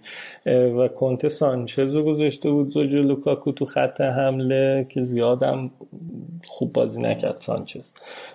بروزوویچ بارلا اشلی یانگ و وسینو و کاندروا هم خط میانی بودن که بروزوویچ این بازی کاپیتان اینتر هم بود. خیلی جالب بود که اریکسن این بازی فیکس نبود چون همه انتظار داشتن که این بازی فیکس باشه و همه اول بازی بتونه توپ برسونه به سانچز و لوکاکو که نبود دیگه رو نیمکت بود. اونورم ایبرا که بازی قبل برای مصدومیت و سرماخوردگی نبود برگشته بود و جلوی چالهانوغلو نوک حمله وایساده بود. پیولی هم ترکیب جالب و عجیب 4 4 1 1 رو گذاشته بود. سمت چپ میلان چه تو دفاع چه تو خط میانی شرایطش خیلی خوبه و با تو هرناندز و آنتر بیچ خوبم به گل رسیده توی این فصل. همونجور که می‌دونی خیلی گل زدن هم تو هرناندز هم آنتربیچ ولی خب سمت راستشون با کاسیخو کنتی یه مقدار شبیه یه ماشینیه که یه ورش لاستیک کامیون گذاشتی یه ورش لاستیک دوچرخه. یعنی قشنگ میلنگه. سمت چپشون خیلی قویه سمت راستشون خیلی داغونه. میلان تو پنج بازی آخرش با اینتر زیاد شرایط خوبی نداشته و چهار تا بازی و باخته و یه بارم مساوی کرده. بازی رفته همین فصل هم دو هیچ باخته بودن. البته اون بازی جفتش توی استادیوم برگزار میشه ولی خب اون بازی میلان میزبان بود این بازی اینتر. خلاصه که شرایط منطقی روی کاغذ می‌گفت که میلان بازنده بازی باشه. بازی شروع شد و میلان تو ده دقیقه اول خیلی خوب کار کرد. حالا جالبه برای وقتی که شما این اپیزود رو گوش می‌کنن الان کسایی که live گوش می‌کنن حالا هیچی. کسانی که بعدا اینو گوش می‌کنن بازی همین نیم ساعت پیش تموم شد. تو ده دقیقه اول خیلی خوب کار کرد و حسابی حمله کرد ولی خب نتونستم موقعیت هایی که ساخت گل بسازه که اینم دلیلش نبودن یه هافک طراح و بازیسازی مثل اریکسن توی میلان بود. از دقیقه 15 به بعد بازی متعادل شد ولی خب اینتر بود که هوشمندانه تر حمله می‌کرد و موقعیت میساخت. ولی خب اونا هم نتونستن دیگه. تا دقیقه سی بازی خیلی متعادل بود و هیچکی به نتیجه نرسید. بعد دقیقه سی بازی به بعد یه مقدار دوباره بازی افتاد دست میلان که مثل همون ده دقیقه اول با بی برنامگی به نتیجه نرسیدن تا دقیقه سی و نو که آنتر بیچ تو چهار تا بازی آخرش روی پاس هد زلاتان ساده ترین گل ممکن رو زد. که تو چهار تا بازی آخرش واسه میلان سومین بازی بود که گلزنی می‌کرد. چند دقیقه بعدم که زلاتان پاس گل داده بود تونست دقیقا قبل سوت نیمه اول با هد این بار پاس گل نده و خودش گل بزنه با هد. خلاصه که نیمه اول میلان قرمز رنگ بود تا اینکه بریم سراغ نیمه دوم ببینیم کنته می‌تونه نتیجه رو برگردونه یا نه. نیمه دوم که شروع شد حالا من یه, یه نکته جالب بگم. نیمه تموم شد. ما یکی از بچه های رادیو آفسایت سینا طرفدار اینتره و توی چیز بین نیمه بین بخش آلمان و اول اسپانیا بود که سینا طرفدار اینتر توی بچه گروه بچه های رادیو آفساید اظهار ناراحتی کرد. ولی من بهش گفتم ببین کنته درسته بازی برده رو خوب میبازه ولی بازی های باخته رو هم خوب می‌تونه در بیاره. حالا که حداقل این حرف من درست از آب در اومد و پیرمرد دانای سرد و گرم دیده فوتبال ایتالیایی رادیو آفساید لقب رادیو آفساید دیگه به من ایمان آوردی. درست نمیگم. اسمش اومد ما این حق و واسه طرفدارای کنتم قائلیم که ولی می‌خواستم یا اریکسن تو داری هی میگی که خب دست مربی بازه. مثلا اریکسن رو می‌تونست بذاره و بازیکن داره و اینا. خیلی ادب شدنش تو ترکیب اینتر به این زودی خیلیش دست مربیه. و کنته به نظر من تو این زمینه خیلی موفق بوده. آره خصوصا این که این امروز هم کامبک زد دیگه. کامبک همیشه کردیتی باید مربی داد تو نیمه مربی. آره دیگه. حالا اتفاقا راجع به کامبک هم صحبتی دارم. بالاخره بعد زهرامو بریزم دیگه. به کا- کامبک میگم. بعد از این آتیش بازی یه چند دقیقه ای بود که آها نیمه دوم شروع شد و میلان خب خیلی خوشحال بود دیگه. دوباره شروع کرد به حمله و این چیزا. ولی خب چند دقیقه بعد بود که اینتر سری بازی رو گرفت و دقیقه 69 بود که اینتر یه کرنر رو آها چی شد؟ آه دقیقه های ای بابا من فکر کنم چیز کردم قاطی کردم. اه، آره. نیمه آره دیگه نیمه همون اول نیمه دوم بود که بروزوویچ دقیقه پنجا بود. یه شوت آره آره آره دقیقه پنجا بود. اصلا قاطی کردم. دقیقه پنجا بود که بروزوویچ یه موشک شوت کرد سمت دروازه دوناروما. و مدافعای پرتعداد میلان ولی خب بی اثر میلان که فقط جلوی دید دوناروما رو بسته بودن باعث شدن که این موشک وارد دروازه بشه و هیجان بازی بیشتر بشه. دو دقیقه بعدم بود که وسینو گل مساوی رو زد که باز همونطور که گل خورده بودن همونجور هم سریع گل زدن دیگه.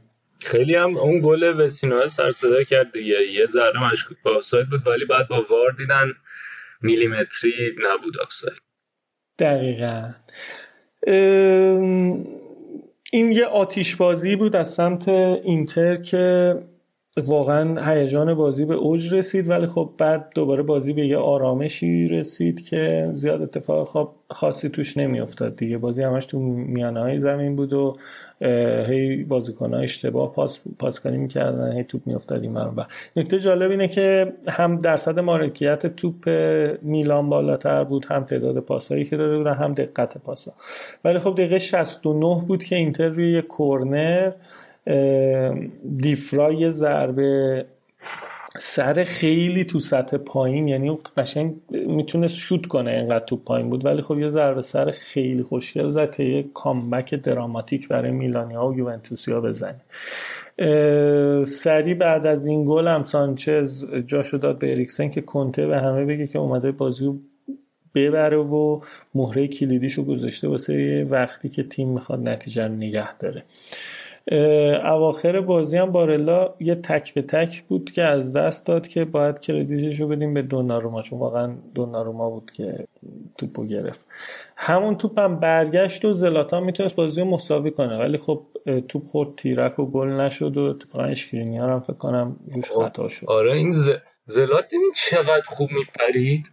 همه آره. بالاتر از این دفاعی اینتر اصلا من خیلی و شد مسن ترین گلزن دربی میلان آره یه یه رکوردی لوکاکو زده. حالا راجبش میگم که زلاتان هم توش نقش داره.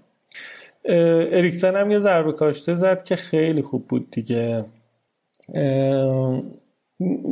اینتر آها بازی چهار دقیقه وقت اضافه داشت که اینتر که میلان داشت همینجور هم حمله می‌کرد یکی دو صحنه حتی دوناروما می‌خواست بیاد جلو چیز کنه ولی خب خوب شد که نیومد البته خوب شد که باختن بازی. ولی توی یکی از این حمله ها اینتر ضد حمله زد و لوکاکوی عزیز دل من که من خیلی دوستش دارم جزو معدود بازیکن اینتری که من خیلی دوست دارم یه کامبک دیدنی رو تموم کرد که تو تاریخ فوتبال ایتالیا و اروپا و دنیا رقم بخوره. کنته خودش خوب تو زندگیش کامبک خورده دیگه. یه بارم باید خودش یه طرف برنده کامبک می بود دیگه. فقط دلم واسه میلان خیلی سوخت چون نیمه اول خیلی خوب بود و نداشتن بازیکن با تجربه باعث باختشون شد. خلاصه که این بازی رو اینتر تونست ببره و تفاضل گل بهتر فعلا برن صدر جدول که ببینیم تو هفته بعدی چه اتفاقی میفته آره بخوای دفاع وسطشون هم واقعا مشکل داره میلان رومانیولی رومانیولی و اون یکی که من تلفظ اسمش برام سخته آره کجا یا آره یه همچین چیزی بخوای منطقی هم حساب کنی پیولی اگه بعد بازی مثل غلام پیای رومانی بیاد بگه این استطاعت ماست. یه مش بازی کن که استادیوم پر ندیدن اومدن جلوی ستاره های اینتر دستشون درد نکنه. یه واقعا ورزشگاه دارم یعنی واقعا ایرانی هم نمیشه ازش. نه غلام پیروانی خیلی بال بود. میومد قشنگ تحقیر می‌کنه میگه این بازیکن استادیوم پر هم ندیدن دستشون درد نکنه. خیلی باحال بود. همرش هم راضیم آره هم دستشون درد نکنه. واقعا نمی‌شد ایرادی ازش گرفت. این بازی لوکاکو با گلی که واسه اینتر زد یه آمار چشمگیر تونسته بود به دست بیاره که البته قبل این بازی به دست آورده بود و اونم 20 تا گل زده. بود توی 29 تا بازی که این رکورد رو حتی رونالدوی برزیلی هم توی 31 بازی تونسته بود برای اینتر به دست بیاره که این هم اتفاق جالبی بود از لوکاکو. لوکاکو یه آمار دیگه هم یه رکورد دیگه هم زد. یعنی یه اتفاق جالب دیگه براش افتاد. این بود که گلزنی تو دوتا دربی اولش بود که فقط و فقط 6 تا بازیکن خارجی تونستن به این مهم برسن. که توی اینتر که یکیش جورکایفه یکیش رونالدو برزیلی یکیش سیمونه است یکیش همین ابراهیموویچه. میلیتو آخر لیستم لوکاکو رو امشب اضافه کردیم. این این فاز خیابانی بوده. این لیست با مداد بنویسیم فعلا لوکاکو. آره بریم سراغ نتایج دیگه که تورینو سه یک به سمپدوریا باخت.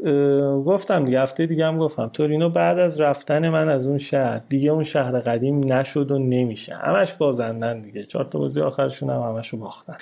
ساسولو دو یک اسپال رو برد. مربی ساسولو دزربیه که اتفاقا اگه یادتون باشه و مصاحبه ما رو با آمایالم دیده باشین کلی ازش تعریف کرده بود و واقعا داره خوب نتیجه می‌گیره و دو هفته است که می‌برن و کم کم خودشون رو دارن نزدیک می‌کنن بالای جدول. الان هم فکر کنم دوازدهم جدولن برشا با اودینزه یک یک مساوی کرد که تو رقابت سرسختشون با اسپال سر آخر شدن بازنده باشن و برن بالای اسپال یکی مونده به آخر جدول وایسن. خلاصه هفته پیش هم گفتیم برشا و چیز اسپال هی با هم شیفت می‌کنه هی این میره بالا اون میره بالا اودینزه هم سه تا بازی بود که باخته بودن این مساوی براشون خوب بود دیگه. بعد سه تا باخت. ناپولی دو تا به لچه زد تو سمپولی ولی خب سه تا از این تیم پایین جدولی خورد که باز ناپولی تو خونه با گتوزو ببازه. تازه یه چیز جالبش اینه که کولیبالی بعد از هفته ها مصدومیت برگشته بود. مرتنس هم نیمه دوم تعویزی اومد تو. یعنی تازه ناپولی بازیکنهای مصدومش هم برگشته بود ولی خب باخت دیگه. فقط یوونتوس رو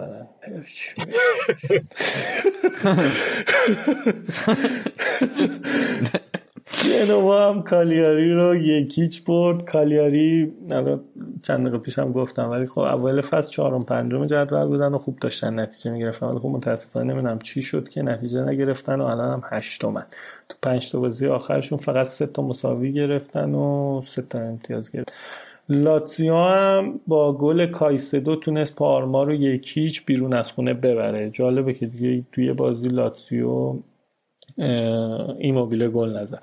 اینزاگی با این بردش 18 تا بازیه که شکست نخورده و با لاتسیو بازم یه رکورد دیگه واسه خودش رقم زد. بریم سراغ برنده و بازنده این هفته که حدس می‌زنید کی باشه؟ کنته. بابا اون اصلا چی؟ برنده. برنده این هفته دربی حساس دربی هفته رو در حالی که دو هیچ عقب بوده توی نیمه نیمه دوم چهار تا گل زدن ولی مهم نیست. من تو طول هفته فقط به یه برنده لیستش فکر کردم نظرم هم عوض نمیشه آقا جون. کریستیانو رونالدو. درست. تو این دوران نامناسب یوونتوس داره کار خودش رو می‌کنه. حسابی گلزنی می‌کنه. برای تیمی که دوران نامناسب خوب گفت.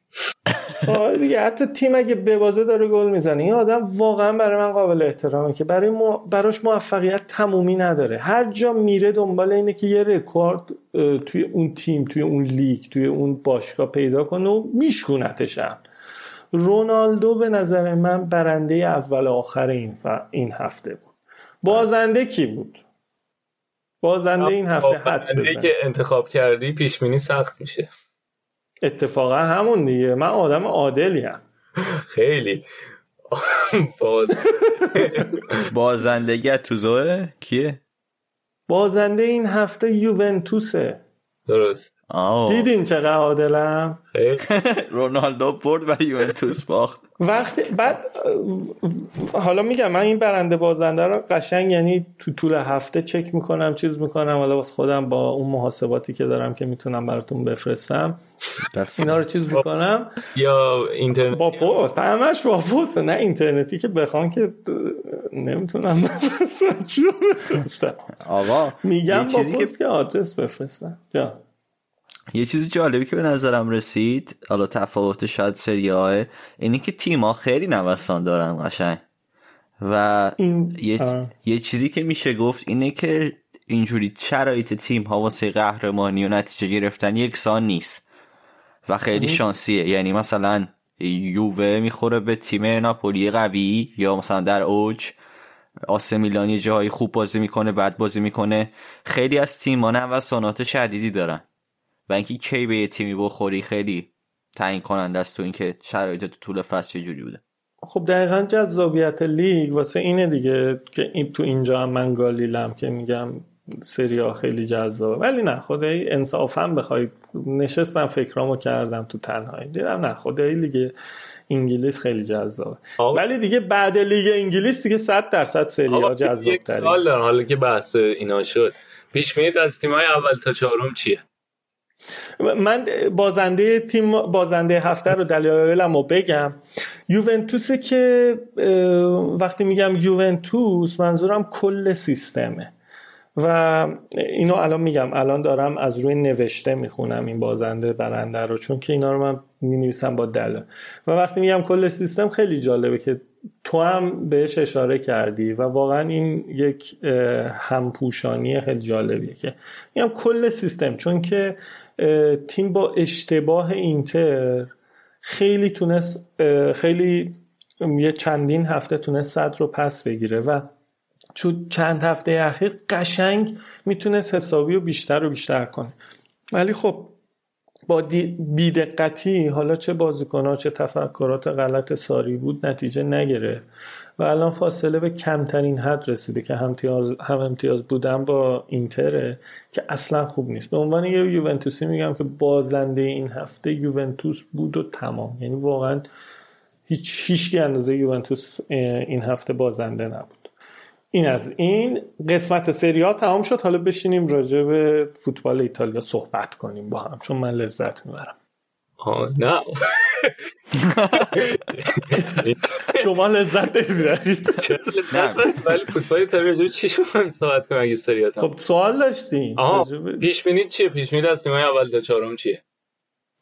ببین خیلی دوست دارم بگم یوونتوس اول اینتر. ببین صد درصد نه نمیشه هیچی نمیشه. ولی تو ذهن من یوونتوس و اینتر اول و دومن. چون یوونتوسی هم میگم یوونتوس اول اینتر دوم لاتزیو سوم. چهارم چی؟ آتالانتا هم چهارم. آتلانتا چهارم. اوکی. آره آتالانتا هم چهارم.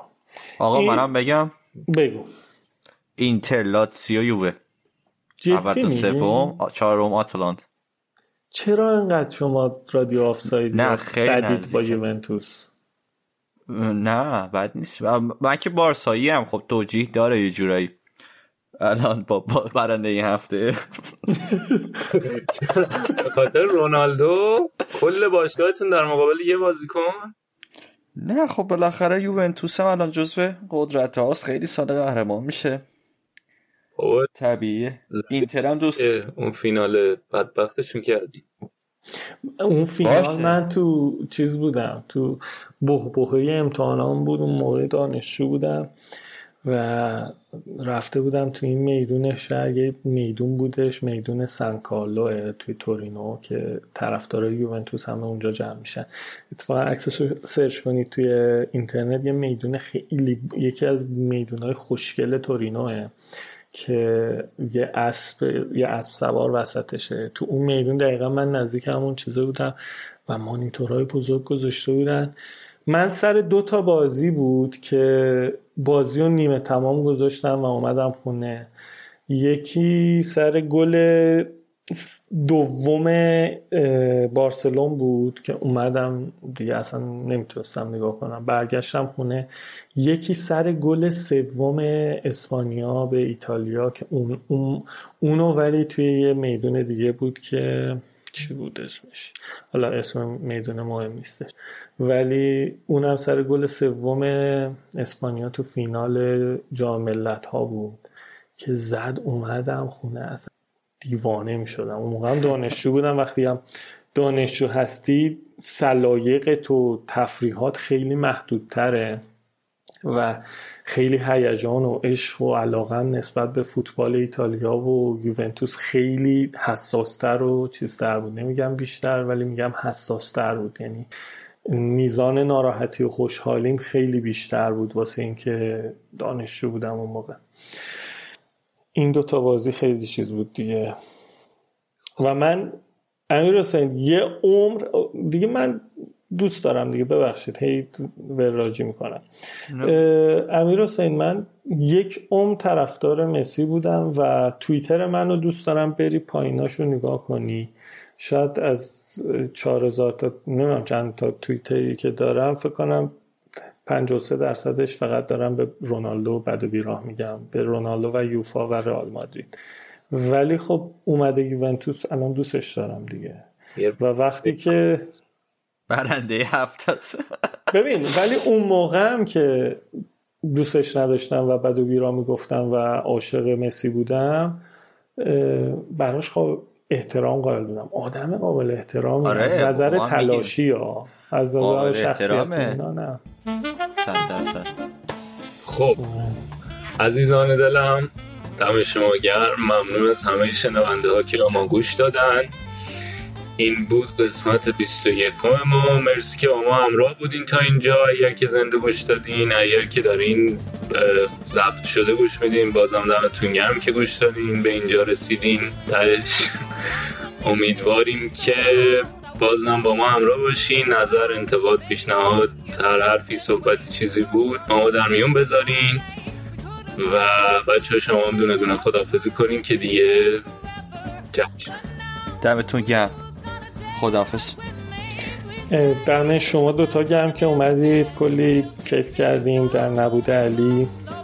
علی و دوباره با هفته دیگه برمیگردیم. حالا امیدوارم شما هم بیایید. من واقعا خوش آمد با شما صحبت کردیم. خیلی ممنون از شنونده ها. لطفا به کانال ما هم سر بزنید. ممنون. تا هفته دیگه. خداحافظ.